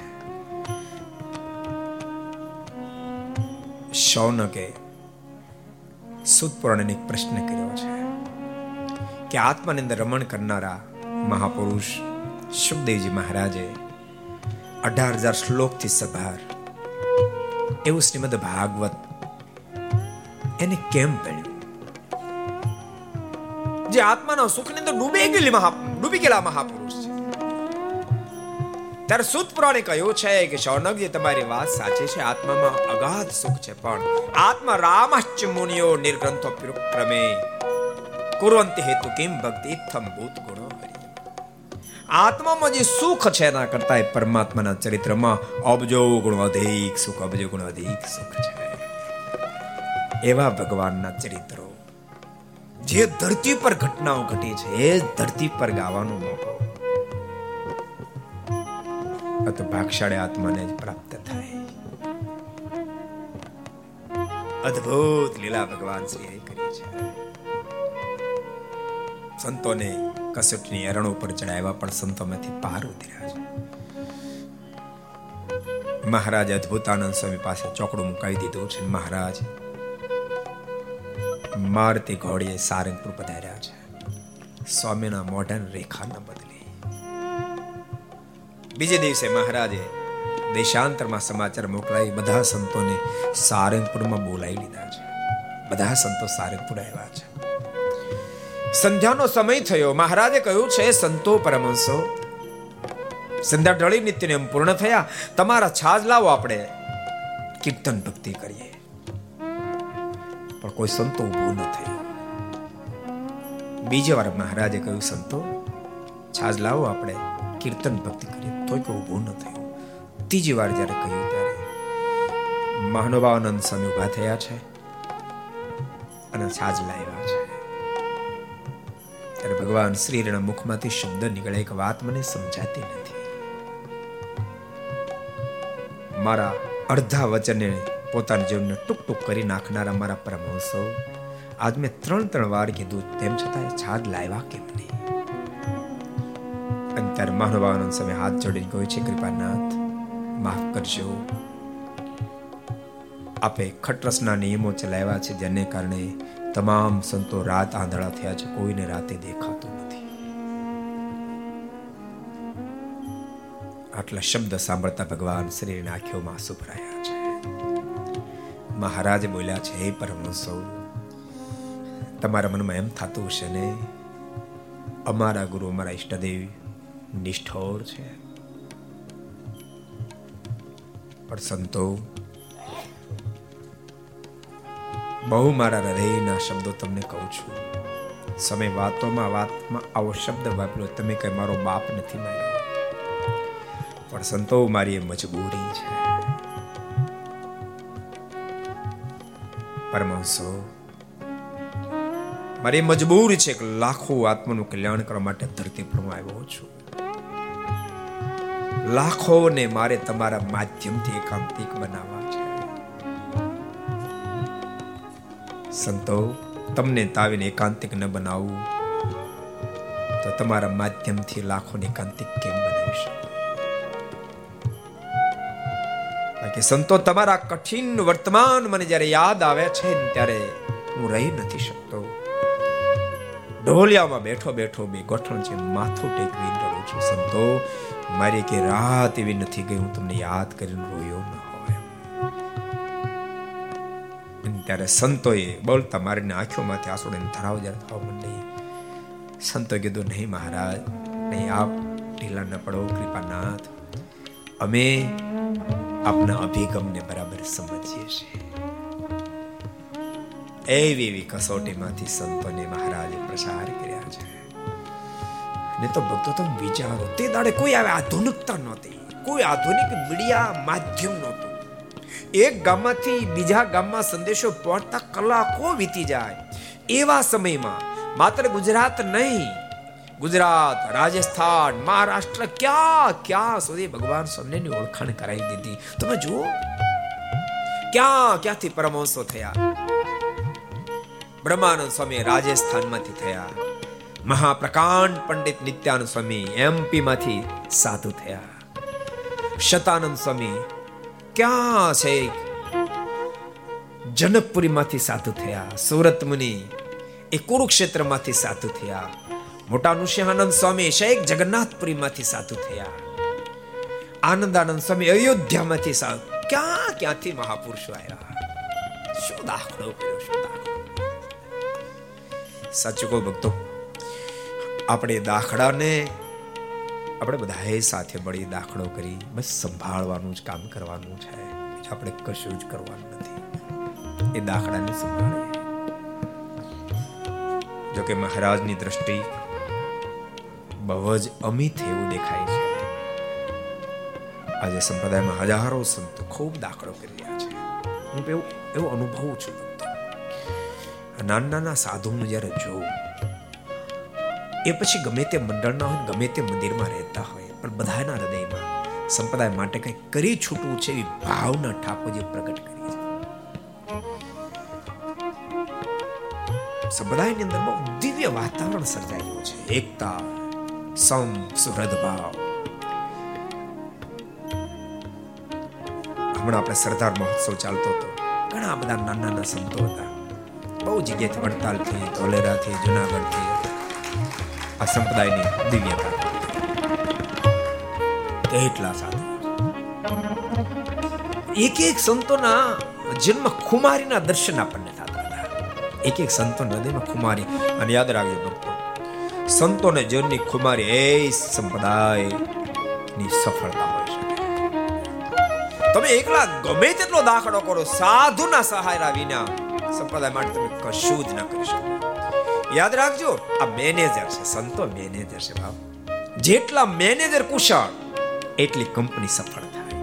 આ સંતોમાં ખૂબ થનગનાટ છે. બધી જગ્યાએ. મારે જુનાગઢ હોય, ગઢપુર હોય ભુજ ભુજથી સંતો આવે તો કહેતા હતા ને, સ્વામી ખબર નહીં શાકોજી મરજીથી અમારે પણ પંદર વીસ વર્ષથી જે સંતો નવા તૈયાર થયા છે, એટલા બધા મજબૂત તૈયાર થયા છે હોશિયાર, ભણેલા ગણેલા, ગ્રેજ્યુ. એટલે ભગવાનની બહુ મોટી એવી દ્રષ્ટિ થઈ છે. ભગવાનના ભક્તો સાચું કહું પોઝિટિવમાં જાય છે. આંબી જાશું મહારાજને પામી જાશું. સારું સારું જે છે, એને સ્વીકારતા રહેશું. ભગવાનને આપી દેશું આવું મહારાજ મોટી કૃપા થઈ છે સુવ્રત મુનિ કે પ્રતાપસિંહ ભગવાન શ્રી આદેશ આપ્યો છે, પરમ સુદેશાંતર અંદર વિચરણ કરવા માટે ઉપડ્યા છે. પણ જ્યાં પગ મૂકે પ્રાંતને સર કરી લે. હજારો મુમુક્ષ વેશન કુટય કુલક્ષણમાંથી બહાર નીકળી નીકળી અને ભગવાન શ્રી હરિના શરણાગત જ્યારે બનવા લાગ્યા છે, એ વખતે દ્વેષીના લોકોએ જબરો દ્વેષ આદર્યો, જબરજસ્ત દ્વેષ આદર્યો છે. સંતોના ભયંકર અપમાનો કરે છે. સંતો ભોજન કરતા હોય તો રસોઈને ઢોળી નાખે, સંતોને ગાળો દઈને માર મારીને કાઢી મૂકે, આટલો ભયંકર જ્યારે દેશકાળ આવ્યો છે. ભગવાન શ્રી હરિએ સંતોને અહીં ગઢપુર પાછા બોલાવી લીધા છે. મહારાજે સંતોને એક પ્રશ્ન કર્યો, સંતો, તમે દેશાંતરમાં વિચરણ કરો છો.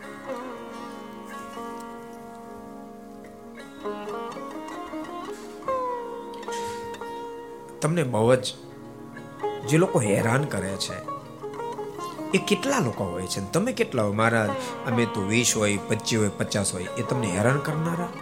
એ ક્યારેક પાંચ હોય, ક્યારેક સાત હોય. ભગવાન શ્રી ઓર એક કસોટીને રૂપમાં ચડાવ્યા મહારાજ કેલા તમે પચાસ પચાસ જણા પાંચ સાત જણાનો માર ખાઈ લો છો. તમે સામે મારો નહીં તો વાંધો નહીં, આંખ તો કાઢો. અને આટલા શબ્દો સાંભળતા પરમહંસોના મુખમાંથી શબ્દ નીકળ્યા છે, કૃપાનાથ અસાધુ પોતાના અસાધુતાનો ત્યાગ ન કરે, તમારીથી મારી સાધુતાનો ત્યાગ કેમ એમ ન થાય, કૃપાનાથ અમથી એમ ન થાય. અને આટલા શબ્દો સાંભળતાની સાથે ભગવાન શ્રીના મુખમાંથી શબ્દ નીકળ્યા સાવાય સાવા જેવા પરમહંસોને નિર્માણ કરવા માંગતો એવું નિર્માણ થઈ ચૂક્યું છે. હવે દુનિયામાં કોઈની શક્તિ નથી, તાકાત નથી. સંતો, તમારી સફળતામાં કોઈ તમને રોકી છે એટલે ખરેખર સંપ્રદાયમાં ખૂબ એકતા સજાણી છે. પછી ભાનુ સ્વામી ટ્રસ્ટી મંડળ વિચાર છે ને, મોટો મહોત્સવ કરો તમે જોજો મહોત્સવ થાય. સરદાર મહોત્સવ લોકો બોલતા હતા, ન ભૂતો, ન ભવિષ્ય તેજો, પણ ન ભૂતો જ બોલો, ભવિષ્યથી બોલવું જ નહીં. ઠાકોર એવો અહીંયા ગઢપુરમાં પણ મહોત્સવ કરે, કારણ કે સાંપ એકતા એટલે અહીંયા પણ એનાથી શ્રેષ્ઠ મહોત્સવ ગઢપુરમાં પણ નિર્માણ આ તો ઠાકોરજીનું ઘર છે. અને એમાં વચનામૃત મહોત્સવ. આ વચનામૃત ભક્તો આમ સાદી ભાષામાં કોણ તો વચરામૃત છે ને? એ સગી માના ધાવણ જેવું છે. એની તાકાત કંઈક જુદી છે. તમે જોજો, જેટલા જેટલા મહાપુરુષો, સંતો, હરિભક્તો સ્થિતિ પામ્યા હોય, તમામ વચનામૃતના અનુભવી હોય. પછી ભાનુ સ્વામીના ગુરુશ્રીનું બહુ નિકટથી ઓળખતો. બહુ નિકટથી હરિકૃષ્ણદાસ સ્વામી, જબરા વચનામૃતના અનુભવી વચનામૃતના પ્રોફેસર કહેવાય. એવા અનુભવી વચનામૃતના અને એવી કેફ ભરી મારી નિષ્ઠાની વાતો કરે. સાચું કહું, મને તો એ વખતે સ્વામીની વાતોમાં કેપ જતો બહુ ગમતો. સ્વામી વાતો કરે એટલે. વગર માઇક હું તો માઇક બોલો ત્યારે તમે સાંભળો. સ્વામી તો વગર માઇક બોલો તો તમે સાંભળો, બોલો. એવો અવાજ, પહાડી. એવી નિષ્ઠા, અને ભક્તો નિષ્ઠાની ફળશ્રુતિ રૂપે ગોપીનાથજી મારના દર્શન કરીને ત્યાં જ ઓટે બેઠા બેઠા લોકમાંથી દર્શન કરી અને જાણે કે ભગવાનને સંભાળતા બેઠા છે અને ત્યાં જ બેઠા બેઠા લોકમાંથી એ વચનામૃત છે.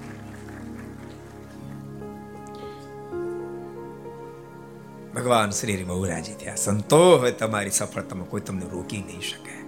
અને જ વખતે સર માલકમ સાહેબ રાજકોટ આવ્યા છે. મહારાજને આમંત્રણ મળ્યું છે, ભગવાન શ્રી રાજકોટ પધાર્યા છે. માલકમ સાહેબ, ભગવાન શ્રી નું કાંડું પકડી, પોતાના દિવાન ખંડની અંદર લઈ ગયા છે.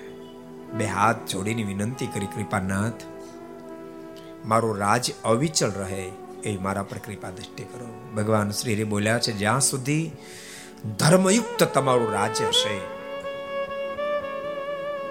ભારત દેશની એ આર્ય નારી પર તમારી દ્રષ્ટિ નહીં પડે, હિન્દુસ્તાનની સંપત્તિ પર તમારી દ્રષ્ટિ નહીં પડે, ત્યાં સુધી તમારું રાજ અવિચળ રહેશે. જ્યારે તમારી દ્રષ્ટિ બદલશે પછી પોસાય એટલી તમારી તાકાત હશે તો હિન્દુસ્તાન છોડીને હાલું જવું પડશે. અને ભક્તો, તમે ઇતિહાસ સામે દ્રષ્ટિ નાખશો, તમારું હૃદય હા પડશે એવી જ ઘટના ઘટી. પ્રથમ તબક્કામાં ખૂબ ન્યાયિક રાજ્ય હતું. પણ ધીમે ધીમે ધીમે કરતા ભારત દેશની આર્ય નારી ઉપર એની દ્રષ્ટિ પડી. ભારતની સંપત્તિ ઉપર એની દ્રષ્ટિ પડી. અને ત્યારે હિન્દુસ્તાન છોડવું પડ્યું. જેને ઇતિહાસો વાંચ્યા છે ખબર હશે ભારતને આઝાદી આપ્યા પહેલા ઇંગ્લેન્ડની પાર્લામેન્ટમાં મિટિંગ થઈ. એટલે કહ્યું, વિરોધ પક્ષના નેતાએ, કોઈ પણ ભોગે હિન્દુસ્તાનને આઝાદ ન કરો. રીચીના મોઢાના શબ્દ હતા એટલી, તમે ઇંગ્લેન્ડમાં બેઠા બેઠા બોલી રહ્યા છો. હું હિન્દુસ્તાન જઈને આવું છું. હિન્દુસ્તાન એક એક રજકણ આધારી આઝાદી માંગે છે. એટલે કહ્યું કે પર હિન્દુસ્તાનને ફૂકી મારો, પણ આઝાદી ના આપો. અને ત્યાં રીચે કહ્યું હતું, હવે આપણી તોપોની તાકાત નથી. હિન્દુસ્તાનમાં ટકી શકે. હિન્દુસ્તાન એક એક રજકણ આઝાદી માગે છે, એ માટે હિન્દુસ્તાનને આઝાદ કરવું પડશે. અને ભક્તો જ્યારે અધર્મએ પ્રવેશ કર્યો, હિન્દુસ્તાનની સંપત્તિ પર દ્રષ્ટિ પડી, હિન્દુસ્તાનની નારીઓ પર દ્રષ્ટિ પડી, ત્યારે ભરેલી તોપો પડી રહી. ભગવાન સ્વામિનારાયણ બોલ્યા તેમ જ થયું, હિન્દુસ્તાન છોડીને જવું પડ્યું છે. એમ ઇતિહાસ પણ મહારાજ આમ વાતો કરતા કરતા મહારાજ અદ્ભુત ઐશ્વર્ય દેખાડ્યું. અને મહારાજની પ્રત્યે સંપૂર્ણ ભગવાનપણાનો ભાવ પડતાની સાથે બાજુની ખુરશીમાં બેઠેલા માલકમ સાહેબ નીચે બેસી ગયા. બે હાથ જોડ્યા, કૃપાનાથ.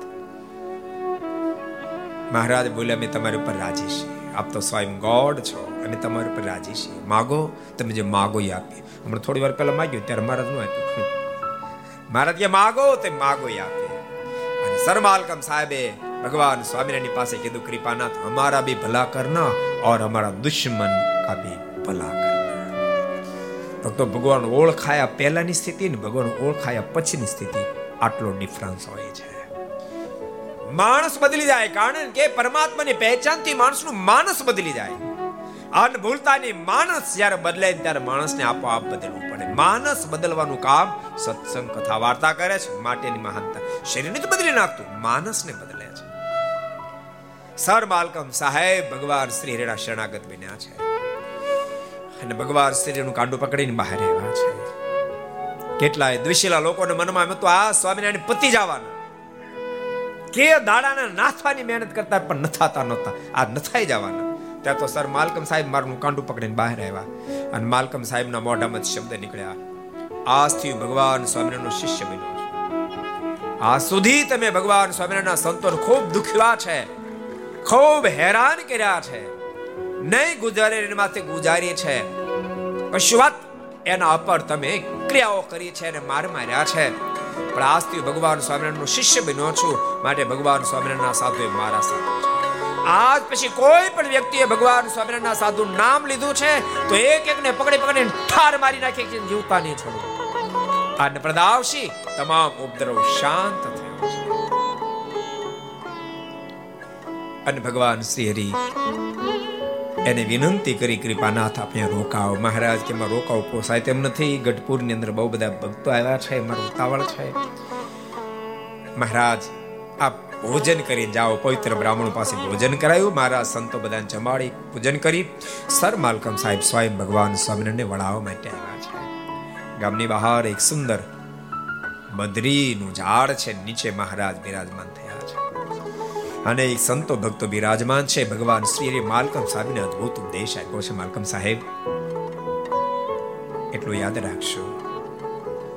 તમારે સુખી રહેવું હોય તો રયતનું પ્રજાવત પાલન કરશો રયતના સુખને તમે તમારું સુખ માનજો અને દુઃખને તમારું દુઃખ માનજો. જ્યાં સુધી રયતના સુખને તમારું સુખ, એના દુઃખને તમારું દુઃખ માનશો, ત્યાં સુધી તમારું રાજ્ય ટકશે. માલકમ સાહેબે કહ્યું છે, કૃપાનાથ હોશમેવ રેતના સુખ દુઃખની સામે જોતો રહીશ. મહારાજ રાજી થયા છે. અને જ્યારે ભગવાન શ્રી હરિ અને બધા સંતો ભક્તો ઊભા થયા, ગોપાલ સ્વામી બહુ હાઈટ વાળા હતા. સ્વામીની પાક બોરડીના કાટની અંદર હલવાઈ ગઈ. સ્વામી બોરડીની સામે જોયું છે. અને સ્વામીના મોઢામાં શબ્દો નીકળે, હે બોરડી, તને ધિકાર છે. તારી નીચે અક્ષર ધામના અધિપતિ આવીને બેઠા. મૂળ અક્ષર ને અક્ષર મુક્ત આવીને બેઠા તો તું તારા સ્વભાવને છોડી ન શકી. અને આટલા શબ્દ સાંભળતાની સાથે જડ બોરડીના તમામ કાંટા ખરી ઢગલો થઈ આ કોઈ દંત ગાથાઓ નથી યાદ રાખ કોઈ દંત ગાથાઓ નથી. જેટલા ભક્તજનો સાંભળે, એમાં તો શંકાવાળા ન હોય, પણ ઓનલાઈન જેટલા સાંભળી રહ્યા છે, એમાંથી કોઈના મનમાં થાય કે આવું ન બની શકે, તો તમે મૂર્તિમંત રાજકોટ આવજો. રાજકોટ ભૂપેન્દ્ર રોડ ઉપર સ્વામિનારાયણ મંદિર છે. મંદિરમાં તમે એન્ટ્રી કરજો. એન્ટ્રી કરતા જમણા હાથ બાજુ બોરડી ઊભી છે. આજે આ બોરડી ઊભી છે ને આજે પણ બોરડીને કાટો નથી. અને બોરડીના બોર જે આવે, એના ઠળિયાને કોઈ એમાં કાંટા આવે, પણ આ બોરડીમાં કાંટો નથી. તમે કલ્પના કરો સાયન્સ ક્યાં સુધી પહોંચ્યું? સાયન્સનો મત બહુ સ્પષ્ટ છે કે જેટલા કાંટાળા વૃક્ષો છે, યાદ રાખ જેટલા કાંટાવાળા વૃક્ષો છે એ કાંટાના માધ્યમથી શ્વાસ લે છે. શ્વાસોશ્વાસની ક્રિયા કાંટાના માધ્યમથી થાય છે. જેમ આપણે નાસિકાના માધ્યમથી શ્વાસોશ્વાસની ક્રિયા થાય. એમ કાંટાળા વૃક્ષોની કાંટાના માધ્યમથી શ્વાસોશ્વાસની ક્રિયા થાય. એના કાંટાને ખેરી નાખો તો વૃક્ષ આપોઆપ સુકાઈ જાય. આમ સાંઈ સાજનું બોલે છે. અને ભક્તો બસો બસો વર્ષના વાણા વાઈ ગયા. સદગુરુ ગોપાલ સ્વામી કાંટા ખેરવી નાખ્યા. હજી બોડી હું કહાણી નથી, લીલી છમ બોડી આજે ઊભી છે. ભક્તો, આ ધરતી પર મહાપુરુષ આવે, પરમેશ્વર આવે, આવું કાંઈક કાંઈક કરતા જાય, જેથી કરીને નાસ્તિક થતો સમાજ પાછો વળે. આસ્તિક થાય.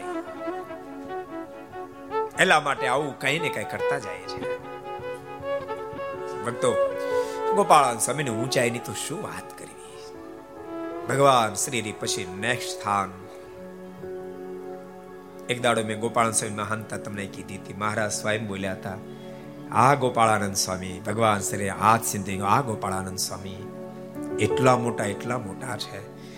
મારે ત્યાં ધરતી પ્રેમ પધાર્યા, પણ મેં આવ્યો હતો, એકલા મોકલ્યો હતો ને તો આપણે બધું સત્સંગ કાર્ય કરીને પાછા અક્ષર ધામમાં આવે, એ સામર્થ્ય ગોપાળાનંદ સ્વામીને છે.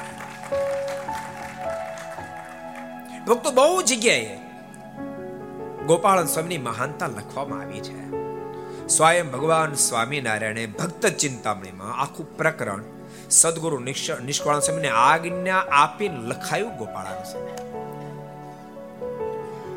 સ્વામિનારાયણ ચરિત્ર ચિંતામણી વાંચો, તો આપણા મનમાં એમ થાય, આ કોઈ સાધુ પુરુષના ચરિત્ર વાંચો છું? કે સ્વયં પરમાત્માને પરમાત્માના ચરિત્રો વાંચો? એટલું સ્વામીને ઐશ્વર્ય. ત્રણ ત્રણ રૂપ સ્વામી ધારણ કરે, એટલી સ્વામીની ભક્તો કોઈ પણ સ્વામિનારાયણ સંપ્રદાયનું શાસ્ત્ર લો, એમાં ગોપાળન સ્વામી મહિમા લખેલો, આવે આવે ને આવે. એવું કોઈ શાસ્ત્ર નથી જેમાં ગોપાળન સ્વામી મહિમા લખેલો ન હોય. એવમ સદગુરુ ગુણાતીતન સ્વામીની વાતોમાં પણ ગોપાળન સ્વામીનો અગાધ મહિમા લખ્યો. એવું લખ્યું છે કે જેવા ભગવાન સ્વામિનારાયણ હતા, અને જેવા રઘુજી મહારાજ હતા, અને જેવા ગોપાળન સ્વામી હતા, એ વાત આપણે ઓળખી જ ન શક્યા. એમ સદગુરુ ગોપાળન ગુણાતીતાન સ્વામીની વાતો લખ્યું. એટલે એક એક શાસ્ત્રમાં સ્વામીનો મહિમા લખેલો આવે. એક વારનો અદ્ભુત પ્રસંગ તમને સંભળાવું. એકવાર ભગવાન સ્વામિનારાયણે મુક્તાન સ્વામીને પોતાની પાસે બોલાવ્યા અને પ્રશ્ન કર્યો, સ્વામી, તમે ગોપાળન સ્વામીને કેવા જાણો છો? મહારાજ, સ્વામી તો બહુ મોટા. મહારાજ કે એમ નહીં આમ. તમે કેવા મોટા? મહારાજ, બહુ મોટા. ત્યારે ભગવાન સ્વામિનારાયણ કે સાંભળો સ્વામી, ગોપાળન સ્વામી એ ચારસો રૂપિયા છે. ગોપાળન સ્વામી ચાર સ્વરૂપે, એક સ્વરૂપે અમારી સાથે છે. બીજા સ્વરૂપે અક્ષરધામમાં અમને બધા અનંત મુક્તોને ધારી રહ્યા છે. ત્રીજા સ્વરૂપે ભગવાન શ્રી હરિ કે અમારી મૂર્તિમાં લેલીન બન્યા. ચોથા સ્વરૂપે અક્ષરધામની અંદર મુક્તોને અમારો મહિમા સમજાવી રહ્યા છે. માટે સ્વામી, નિત્યનો તમારો ક્રમ છે, તમારી પૂજાની અંદર ગોપાળન સ્વામી દંડ કરવા માટે આવે છે, પણ આવતીકાલે તમે સ્વામીની પૂજામાં દંડવટ કરજો અને સ્વામીને કહેજો, મારી કાંઈ ખોટ હોય મને કહો તો સ્વામી કહેશે. અને બીજે દાડે મુક્તાનંદ સ્વામી વહેલા જગ્યા, નાહી ધોન તૈયાર થઈ ગયા. ગોપાલ સ્વામી પૂજા કરતા હતા. ત્યાં જઈને દંડ મળ્યા કરવા. ગોપાલ સ્વામી કીધું, આ સ્વામી, આ શું કરો છો? આ તો ઉલટી ગંગા વહી. ત્યારે મુક્તાન સ્વામી કે નહીં નહીં નહીં, સ્વામી આજ સુધી ઉલટે વહી હતી આજ ઉલટી વહી. સ્વામી મારા પર દયા કરો અને મારી ખોટ કહો, મને કઈ કહેવું એ કહો. ગોપાલ સ્વામી કીધું, સ્વામી, તમે તો બહુ મોટા સંત. આપની ખોટું હું શું કહું, સ્વામી? આપ તો મહારાજના પણ ગુરુ તુલ્ય છો. આપ તો સત્સંગની માં છો. નહીં, સ્વામી, કાંઈક મને કહો. અને અતિ જ્યારે આગ્રહ કર્યો ને ત્યારે ગોપાલ સ્વામી કીધું, સ્વામી, સાંભળો. ટૂંક સમયની અંદર, થોડા સમયમાં મહારાજ આ લોકમાંથી માનસિક લીલા સંકેલ છે અને સ્વામી, ત્યારબાદ દોઢ મહિને તમારું શરીર પણ પડી જશે. સ્વામી, મહારાજના ચણારવિંદ શીખે તમારી પાસે પ્રસાદીની બહુ જ ચીજ વસ્તુઓ છે. સ્વામી, એ મહારાજના સંબંધ વાળી વસ્તુ છે તેમ છતાંય પણ માણસથી અધિક જો એમાં મન રહી જાય, તો એ પણ મોક્ષમાં વિક્ષેપનું કારણ બને. માટે સ્વામી, એ બધી ચીજ વસ્તુ તમારી હયાતીમાં તમે વેચી દેજો. આટલી મારી તમને ભલામણ છે.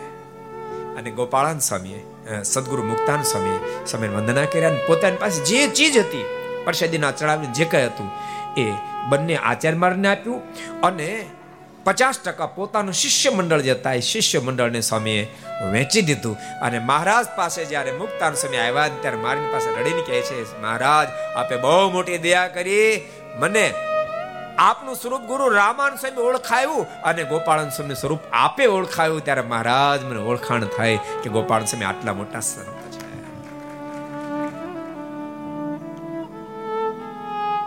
એ ગોપાળન સ્વામીના વચને બોરડીના કાંટા ખર્યા અને કવિ માવદાને એને નોંધ્યું પોતાની કલમ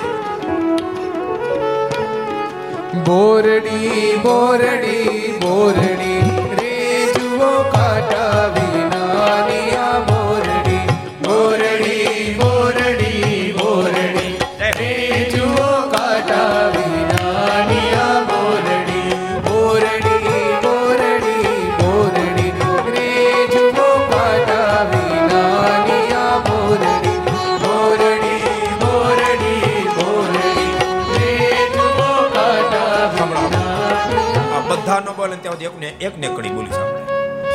હાવ સરળ છે. બોરડી બોરડી બોરડી રે જુઓ કાંટા વિના બોર્ડ નવું છે કઈ? તમે જરાક બોલો તો ખબર તો પડે. આ બધા ગાંધર્વો કેવું ગાય છે? બોરડી બોરડી બોરડી રે જુઓ કાંટા વિના બોરડી. જોર છે.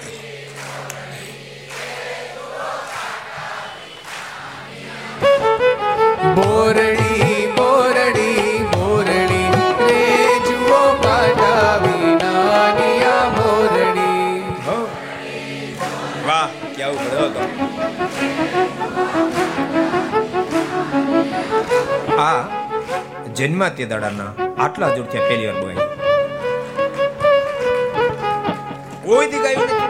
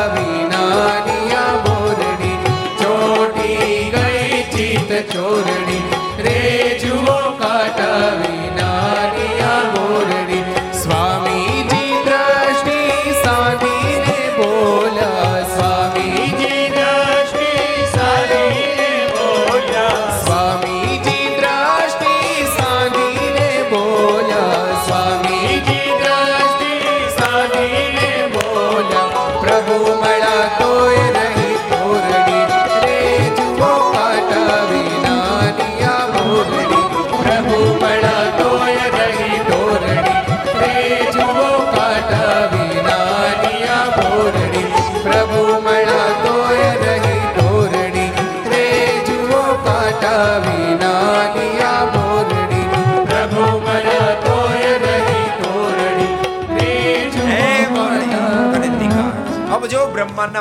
મળ્યા. તો તું તારા સ્વભાવને ન છોડી શકી. અને આટલા શબ્દ જે આ સ્વામીના મોઢામાંથી નીકળ્યા. અને કઈ માવદાન જે લખવું પડ્યું. એ વેટાણે કર્યા કાટા તમામ ત્યાં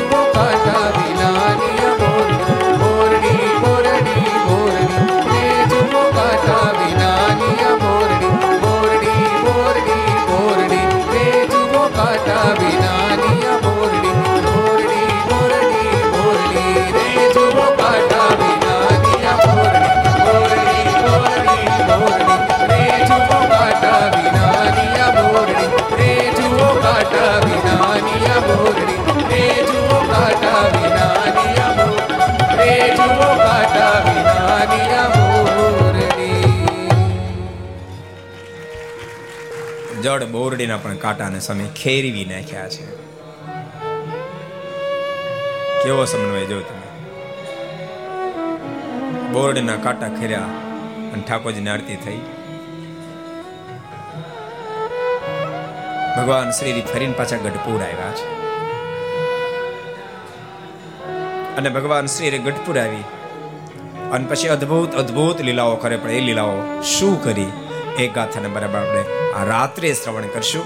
આવો જે જે સાથે આજની કથાને વિરામ. એ શબ્દની સાથે જે જે કાળની સાથે કથાને વિરામ. બોલો, સ્વામી નારાયણ ભગવાન, શ્રી હરિ કૃષ્ણ મહારાજ ગોપીનાથજી મહારાજ રાધારમણ દેવ, લક્ષ્મી નારાયણ દેવ, હરે નારાયણ દેવ, મદન મોહનજી મહારાજ, શ્રી રામચંદ્ર ભગવાન, અષ્ટભંજન દેવ નમઃ પાર્વતી હર હર મહાદેવ